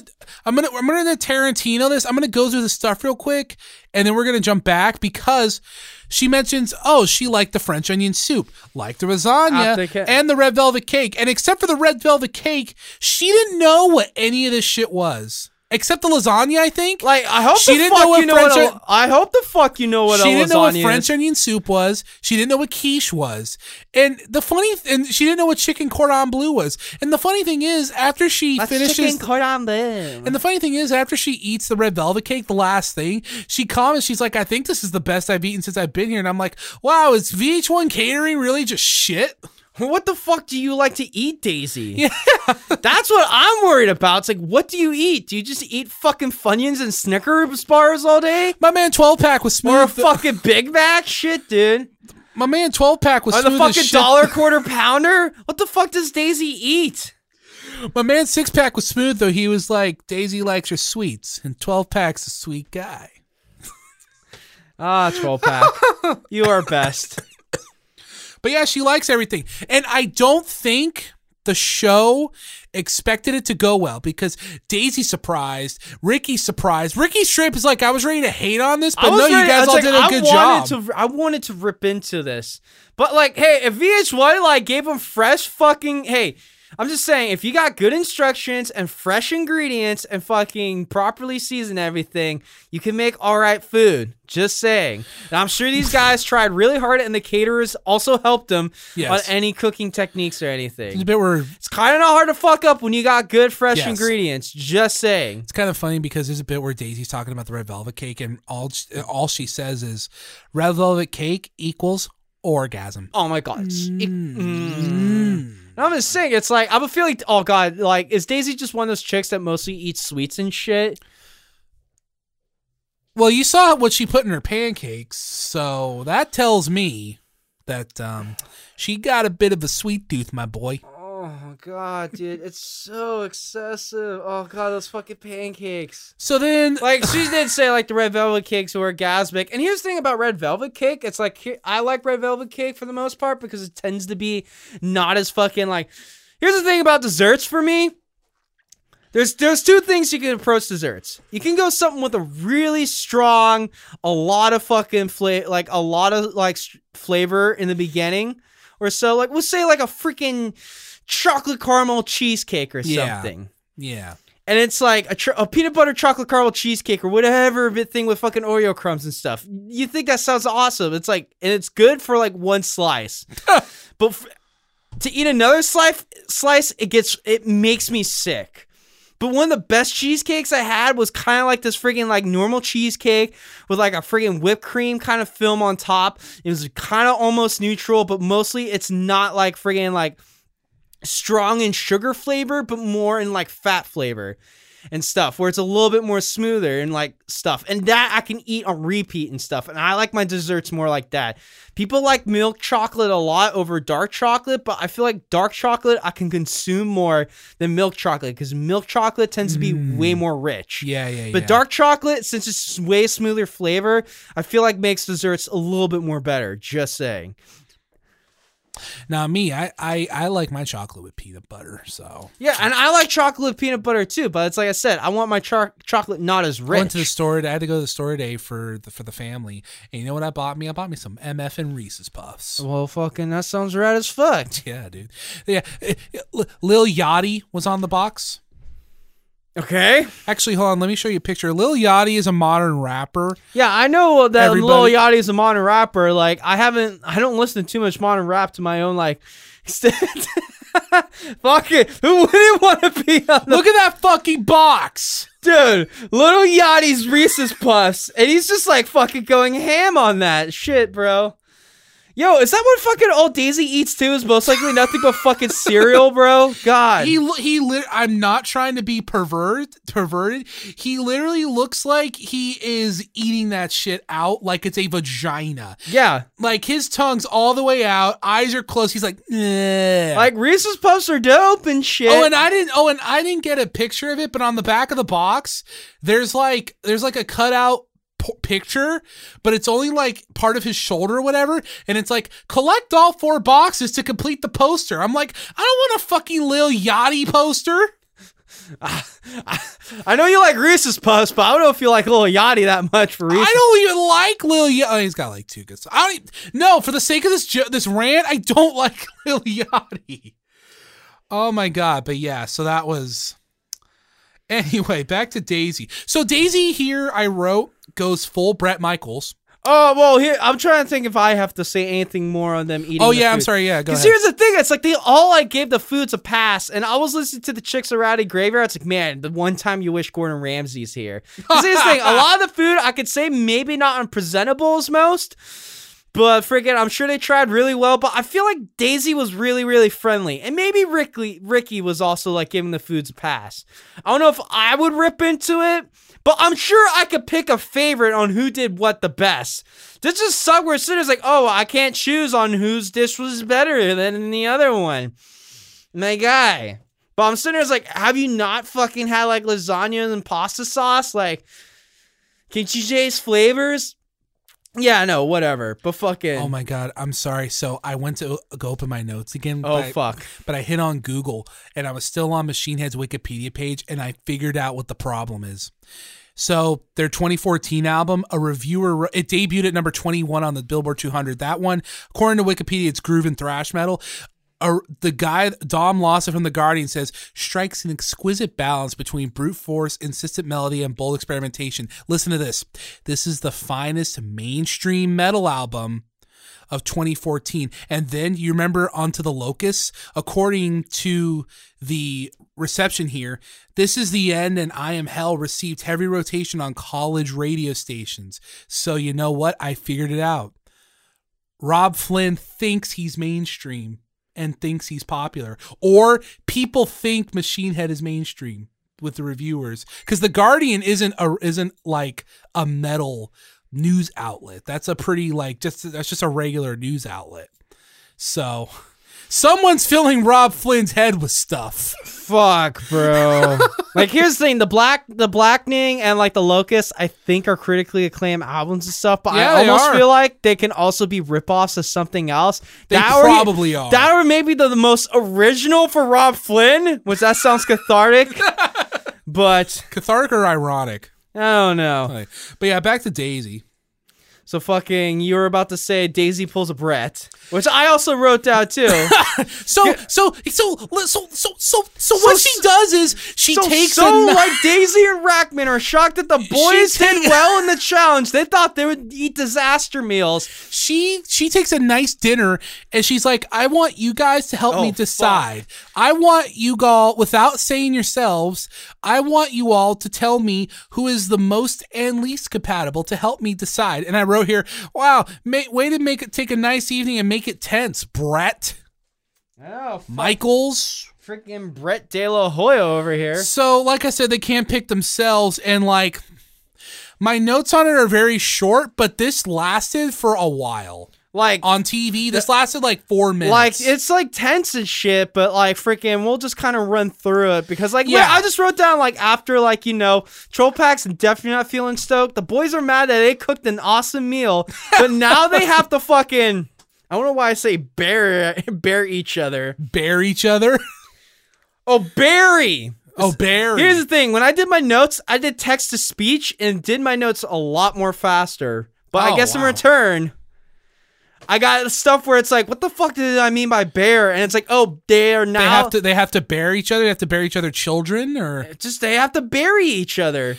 so Whatever. So Chi Chi the- starts. Yeah, Chi Chi says Sinister's the most compatible, and everyone rips into him for It's it. like, and, bro, of course you're gonna say that and and that Big Rig is the least compatible. And then fucking Chi Chi's sketch for mentioning Big Rig because like he also like and it's like talking said like I feel sketch for mentioning Big Rig because Big Rig once said he does not mind going to jail. Yes. Sinister is next. He agrees that Big Rig is the least, but he's having a hard time deciding who's best for Daisy because everyone's like expecting him, right, to say Chi Chi. But under pressure, he's like, uh, Flex. And Chi Chi No, I think he just like like he's like he could say Chi Chi, but he's like you know honestly just flex. And then Chi Chi's just like dude. Chi Chi is really sad, disappointed. He like like when he, He- said that he goes like, dude, what the fuck? He gets up and leaves and goes to like the bathroom. rage quits. I even just wrote that he rage quits and yeets on out. Yeah, no, that's what that's what he did. And then in a random soap opera edit, Oh yeah, yeah. because when he's like sitting there, he's off crying in the bathroom. Freaking, we're just sitting there. It's like, what will happen to Chi Chi and Sinister's relationship after this revelation? Does Dave know that 12 Pack is his evil twin? Will Tune the in. skunk return? Tune in next time for Daisy of Our Lives. But whatever. Then Chi Chi is still crying in a bathroom, and Sinister walks up to try to like cheer him up and apologize and stuff. Big Rig's just sitting there in his talking head, calling Chi Chi a pussy. But eventually, Chi Chi's like, you know what? I understand Sinister, and it's all right. I can see where he's at, and he walks back out of the bathroom and sits down with the rest of them and stuff. It's kind of funny too because there's an there's another thing where she's talking uh, in this scene where she's talking in the in the talking head, and she's talking about how you know all the stress and tension. It feels like I'm in like a drama or so, or and then she's like or on a TV show, and then she just starts laughing. Oh, so meta, Daisy. Well, actually, it's a good joke. it's a pretty good joke because yeah. But it's not like ha ha ha ha ha. It's just like sitting there. It's like, hey, that is pretty funny. Look at that. So uh, Good job for you, Daisy. You have a wit. So yeah, after Sinister goes to check on them, Big Rig basically says in his talking heads, under a lot of bleeps, the mess, the general message I can wake out is that make out is that he thinks they're a bunch of pussies. So there's that. Big Rig says Flex is a good pick, but Chi Chi's too emotionally weak to handle Daisy. Yep. Which, to be fair, Daisy seems like a lot. Yes, but whatever. Then Troll Pack is next, and he says he feels Flex is the most compatible because he feels like he's got a good head on him and stuff and Yeah. everything. But then he also feels like Chi Chi is the least compatible. And then Flex says Chi Chi's the least compatible, and he feels eh. 12 packs the most compatible. Yeah, because dude, it's like they, they, they be boys. Yes. So Flex gets a date, but Big Rig and Chi Chi get one too because and this is actually pretty sound logic. Hey, if these if this guy's the most compatible, let's see what happens. Let's see if it's true. If Yeah. these guys are the least compatible, hey, let's get to the bottom of this. Let's figure it out. So yeah, no. So Flex wins the compatible challenge, and also D- Chi Chi and Big Rig also get the loser compatible date. Yeah. So whatever. Now Sinister is bitchy for making lasagna and not winning anything and stuff. To be fair, that looked like it required the most work.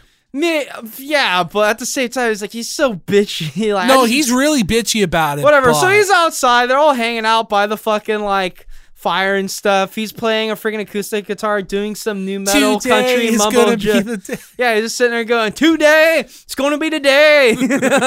I look back to you." yeah, yeah, yeah. It's like, yeah, no, do your fucking like hype up the crowd chants. Go! Step up! Come on. Fucking break! Blah. Yeah. They, uh, no, you gotta remember they weren't blood. They, they weren't even bloods. They were just ugh. Yeah, like, he's doing uhs and stuff. Yeah. So Daisy is like, they're all hanging out, and then freaking like, you know, Sinister's sitting there. He, he's ripping out. He's like, jo- he's like jamming on the guitar, getting Daisy titched. But then Daisy wants to call it a night. She's feeling tired, so she has 12 pack escort her back up to the room. And at that point, Sinister crashes the gets. Oh yeah, no. I don't know why I like jumped ahead. So yeah, Daisy calls a night. She has troll pack escort her back up to the room, and then Sinister Sinister's like, dude, fuck, really? Again with this fucking troll pack, bro? I'm fucking putting myself out here, making you lasagna and shit, ripping tunes, and like, you're still just gonna go off with this fucking guy? Do you got anything to elaborate more, or should we just get to the point where like, No, I mean, that's start- really it. He's literally he's like, look, man, I've been putting in a lot of work and I've been getting the least out of these guys. Basically, I feel like Flex has gotten the least, but whatever. I don't know. He's like putting the least, but also he's gained the most for doing the least. Sinister's Yeah. put in a lot of work, but he's getting fucked in like he's getting freaking like yanked around like a lot. He really is. My God. In fact, what happens next is they It's go like to- he's like, you know what, fuck this, and he's like, dude, where the fuck's the vodka? And it's like, oh, I Yeah. think like Troll Pack took with Daisy. Of course. Well, you know, I'm just gonna go up there. I'm I'm about to like get ask for him to hook me up. I'm Yeah. gonna get that vodka. yeah, and and so he gets in there, He's like, crashes hey, the hoo- mood. hey, hook up, hey, hook up your boy. Like, wait, what do you mean? What are you doing? He's like, hey, just hook up your boy. Just give me some vodka and stuff. And like, Troll Pack starts pouring it, and he's just like pouring and pouring. And Daisy's like, okay, that's enough. That's like, okay, fine, that's not enough. And then freaking yeah, Sinister bounces off. Which then it's like he tries to close the door, but the door's not closing, so he just starts trying to slam the fucking door and shit. And still not closing. I just wrote down what a fucking geek. and Daisy says Battlestar Dramatica. Battlestar Dramatica. So Sinister is off being mopey at the bar, just chucking battles and um, bat- bottles. Battles. I don't know why battles. He's at the bar. He's just throwing War of Gettysburg, then he's throwing World War II, then Yeah. he's throwing Battle He's of just chucking balls around. It's like, oh, I'm tired. Oh, I'm tired. And I'm tired too. I'm tired too. I'm real tired. And then freaking yeah, Troll Pack and Daisy are like sitting there trying to talk about their feelings and stuff, but they can hear Sinister's raging at the bar and throwing stuff around. So eventually Daisy comes back out and he she wants to see how Sinister is doing. And basically freaking Daisy's really hammered too at this point. oh, they all are, but she is. They are super tips. like literally, she's asking what's up with Sinister, and Sinister like is just straight up is like being honest with her, and he's like, dude, I feel like I'm putting in the most and stuff, and I'm trying my best and stuff, and it's like, well, and it's like uh, Daisy's like, I want you guys to all be strong. He's like, I'm being real strong, real strong. Maybe I'm just insecure or something. And Cinder and Daisy just goes on like freaking. Because now she gets all but It's like, hey, I'm only one person. I feel like I'm atta- being attacked right now. What is going on? All right, you got to be real strong. I'm only I'm- one person. Okay, I'm sorry. Eren's locked up. I, oh, sorry. Remember how earlier I said Hanji was starting to sound like Daisy because she's like, I'm just one person and stuff. Yeah, it Yeah, it's like. I'm one person. I'm with all these guys and stuff. But it's like, dude, Sinister puts in a lot of He, effort. really, he wrote her music. He made that lasagna. He he's made and you know what? He's put up with some shit too. Remember in episode two, he got the VIP and she fucking ditched him. yeah, no, for reals. And remember fucking the pho- like the friggin' uh, single cover challenge. Yes. And freaking like he did all the fucking like creative artwork and stuff. Was directing around, but Fox got the fucking solo date. Fox got the solo date because he was a kid. And I'm ass. just sitting there. I was like, dude, he is being. Re- it's like, dude, Sinister has tried to be strong, and like Daisy's like, you need to be real strong. It's like, have you seen this guy? He's dealing with a lot, And the thing is, I and feel, like literally, dudes have freaked out for less. and my thing is, is, Cage, bro. Cage. and my my thing about this is that he- Fuck. Even London, bro. That's what I was gonna say. With London, 12 pack, and Fox, it felt like she just kind of gave them everything for whatever weird reason. But guys like Sinister and other guys who like are actually trying, unlike the other guys who are just doing whatever, you know, then she's just like, uh, they're kind of coming off too strong. Like like Big Rig, like yeah, okay, the picture of the sun was weird, but other than that, you know, there's just like, you know what? I'm just not. I don't know. Someone talked to me about that once, where it's like the psychology of, of people, where it's like if someone's readily available to give you stuff, you just mentally want Yeah, it less. but then she's but the also- people that are hard to get or whatever, you you just subconsciously want them yeah, more. but at the same time, she's also saying it's like you got to throw all yourself out there. and it's a- like he has been. London did too. Remember, she totally ignored him on the bus. Fuck, dude, whatever. So yeah, after Daisy's fucking rant, uh, where she says she feels attacked, she bounces out angry and stuff, and now Sinister feels like, oh damn it, I didn't mean to ruin her night. She he like runs after her and stuff, and just wants to apologize for hurting her feelings and stuff, but Daisy just still just kind of like drunk and not having it. So she eventually just bounces off. So now it's the next day, and Daisy's getting ready to go on her date with Flex. So what was this date? Yeah. So the date was um. Well, also I wrote down Daisy's still bitchy about Sinister. Yeah, she's still bitchy about Sinister. The date was um oh yeah, oh yeah. I also forgot to. Did you mention that he ran after her to apologize? Yes. Yeah. Okay. So he's like next morning. Um, Everyone wakes up, and I wrote here in my notes. I just noticed for the first time all the pillows in the guy's room have Daisy's face on them. Yep. So Flex and I think there's a date. lot of pictures of Daisy in the room. so Flex and Daisy's date is they go out to the pool, and there's this old man that teaches them archery. Yeah, yeah. Their date's just like, hey, we're gonna just shoot arrows and stuff at the pool. Yeah. And, heart shaped targets. And she's like, I'm ho- and she's like, I'm hoping Flex could pull a Cupid and shoot an arrow through my heart.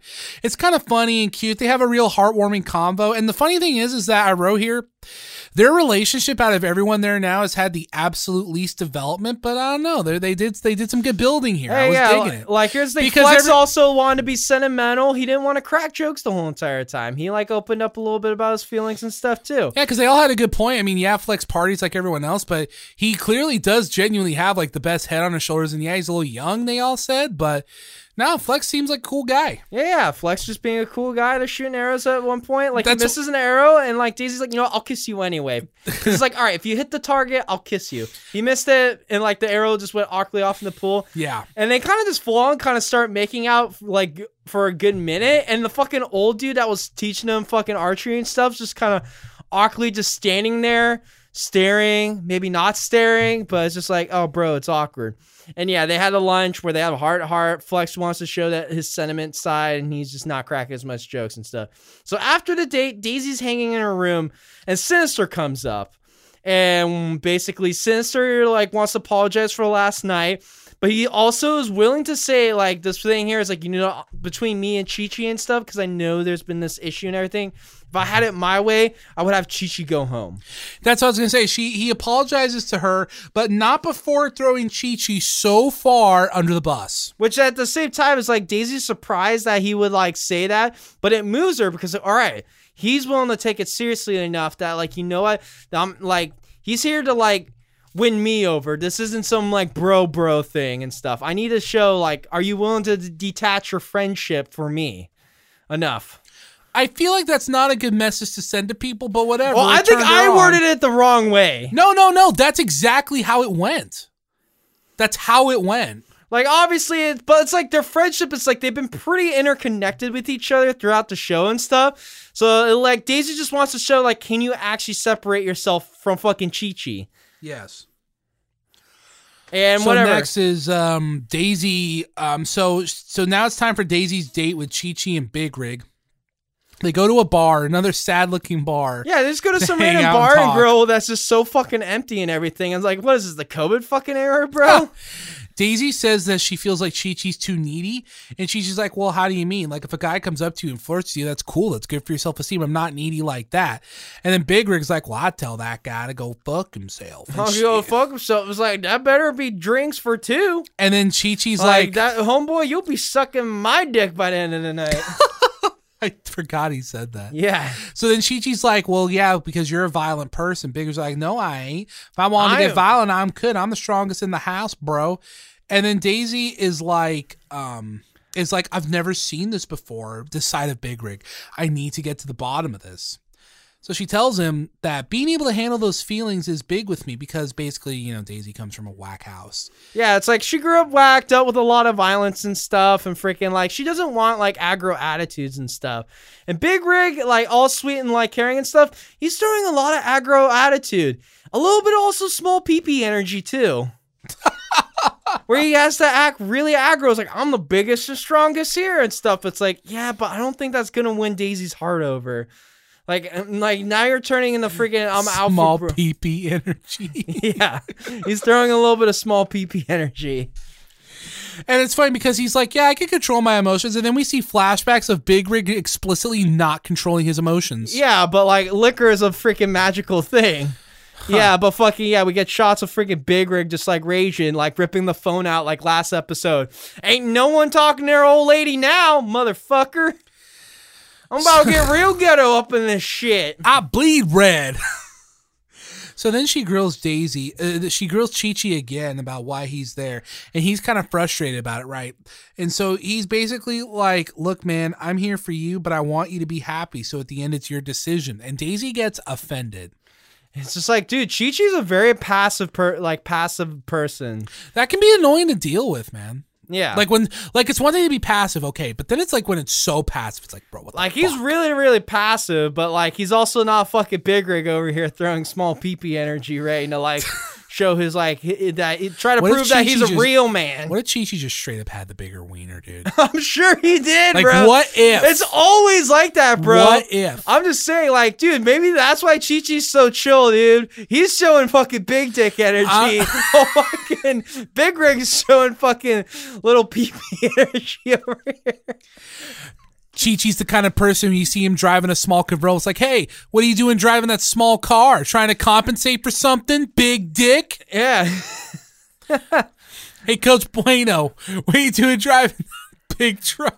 Yeah, no, seriously. But yeah, so um, It's and- now time as like Daisy and Rachtman about to have a powwow. So 80s loose cannon disc jockey on the edge with nothing to lose. Riki Rachtman goes up to Daisy's room. and says the words, ladies and gentlemen, this is the part of the show where I, Riki Rachtman, give Daisy great advice, and she does the, The opposite, opposite. of what I say. I'm just like, geek. Whatever. Him or. Daisy? Because he has a point.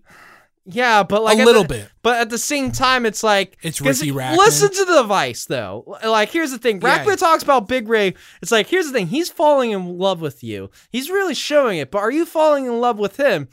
And like she, it, and like Daisy's not too sure. And then he's also like, dude, you gotta send Chi Chi home and stuff. The Chi Chi Sinister relationship isn't gonna work out, and one of them has to go home now. Might have to one of them go home. Which then freaking like, but at the same time, it's like.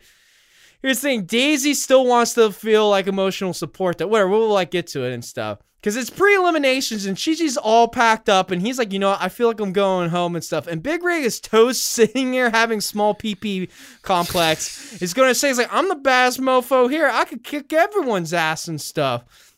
I don't know why freaking I ain't getting like I don't know why she's feeling that. And I just really don't do like he's I was about to say like he's like I don't know why freaking she still gives a fuck about Chi Chi. It's like here's the thing. He kind of might what's it like his butt kind of isn't the best time that oh yeah I wrote down I was like dude here's the thing. He's like acting like his small PP complex acting like the biggest mofo here. But at the same time it's like this isn't the best way to act around a tiny shy girl though. Do you think Yeah. that like comes off good?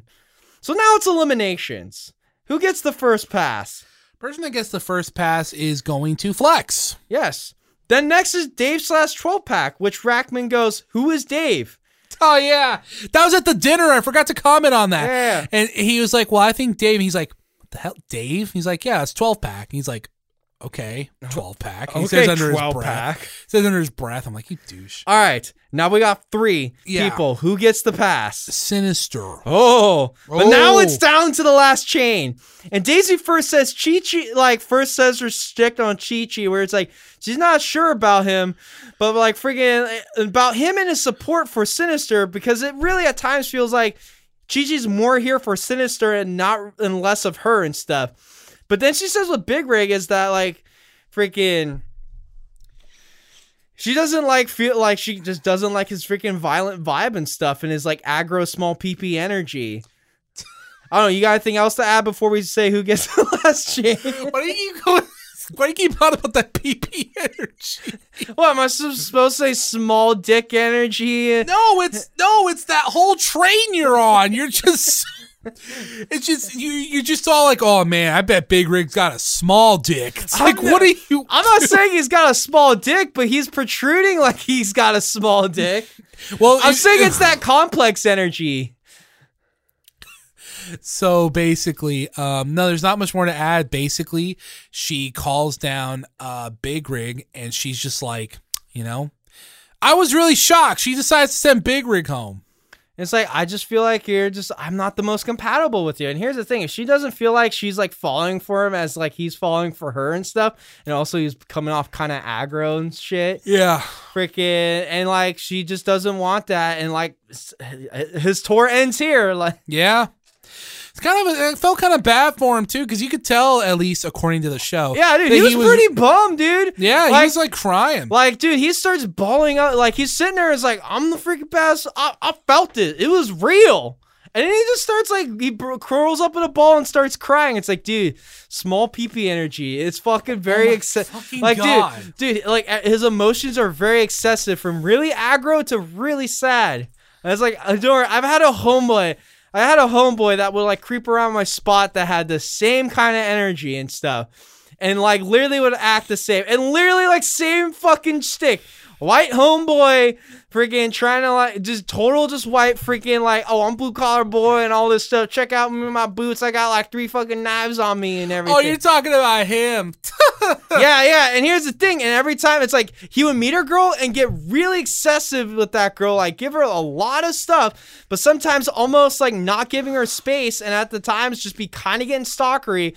And when she would break up with him, then he would be stalking her around and always try to be an omniscient presence wherever she be and stuff. That's what they. That was the alleged story. Yes. Now I don't know, but he did came off with a lot of that energy. Yeah, I felt that. This is a homeboy that had definitely small peepee energy.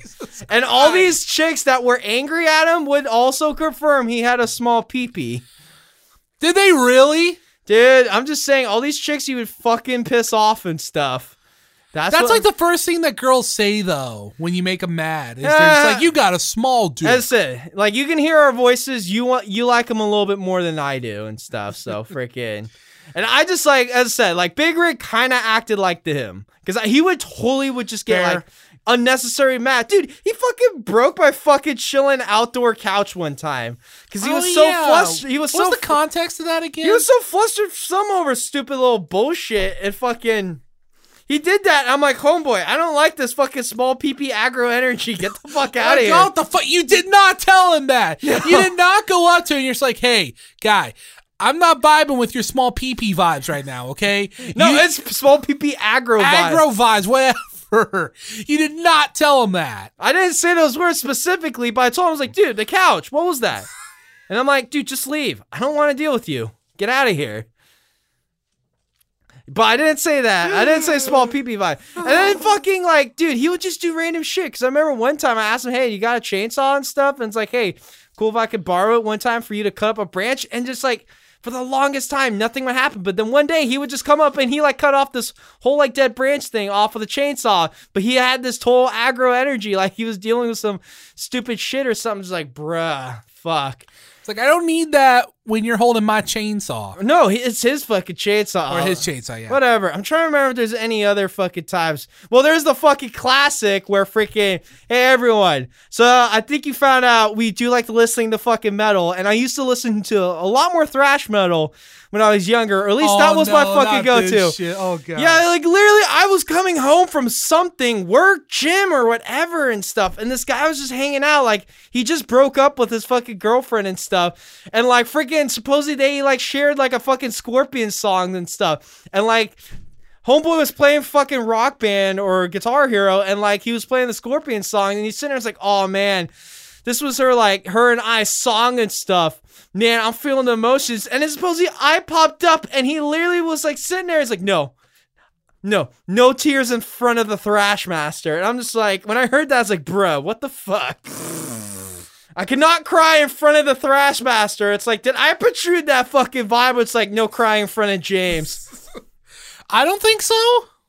It's like, people, you could cry in front of me. Or at least maybe now. Like, maybe if I'm younger and I protrude such fucking, like, alpha dude. Aggro small PP Yeah, vibes. aggro, yeah, aggro small alpha, wannabe alpha, freaking small PP vibes. Yeah, but- you cannot cry in front of me. yeah, but you used to subvert expectations. You used to tell people you had a small dick.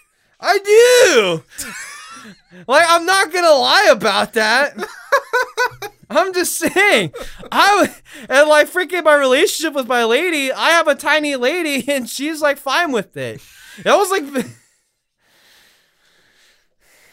You're just howling. if you believe me, here's the thing. It's like there's a lot of Oh, subcontext. As I'm saying, like, dude, small PP vibes, all this stuff. Oh, bruh. So yeah, Big Rig's gone. Yeah, he's crying. Uh, oh, the camera like hangs on that shot for minutes. Yeah. not minutes, but like a while. And then and then uh, Daisy pretty much just tells him she doesn't say it like, like this, he- but she's basically like, "This is gonna be the last time Chi Chi and Sinister both get a Just team." saying, like, when you guys are gonna be going home next time. And then the end credits, we get Sinister and Chi Chi just dorking around. yeah. That's kind of it. Oh, that episode of Daisy of Love. Didn't feel like it was as eventful. Well, I feel like watching it was more eventful than the last episode, Yeah. but trying to take notes. Then again, there wasn't shitty pancakes. Like last fuck, week. bro. Those fucking pancakes are gonna fucking forever be burning me. Not going to lie. We went a long time. Maybe because I'm just tired. I'm willing to fucking rant on a bit. No, it's fine. We It's- talked it's a little bit fun. more, uh, It's life. organic. I know, small peepee. Talk I- stories about small peepee vibes. Small, small peepees and Robb Flynn. Yeah, don't worry, people. Sometimes I th- will throw small peepee vibes. I know because I can be that guy, but not at like this big rig level kind of guy. I dealt with a guy. Oh, you've never, ripped, you've never ripped a phone out of a wall. no. You've never broken glass in rage, or flipped up. Didn't he like flip up a bunch of food off the table too? trying to think. Have You I- would never desecrate food like that. I would not desecrate food. No. Have I broken like stupid shit out of fucking aggro energy? Yes, I have. I- Yeah.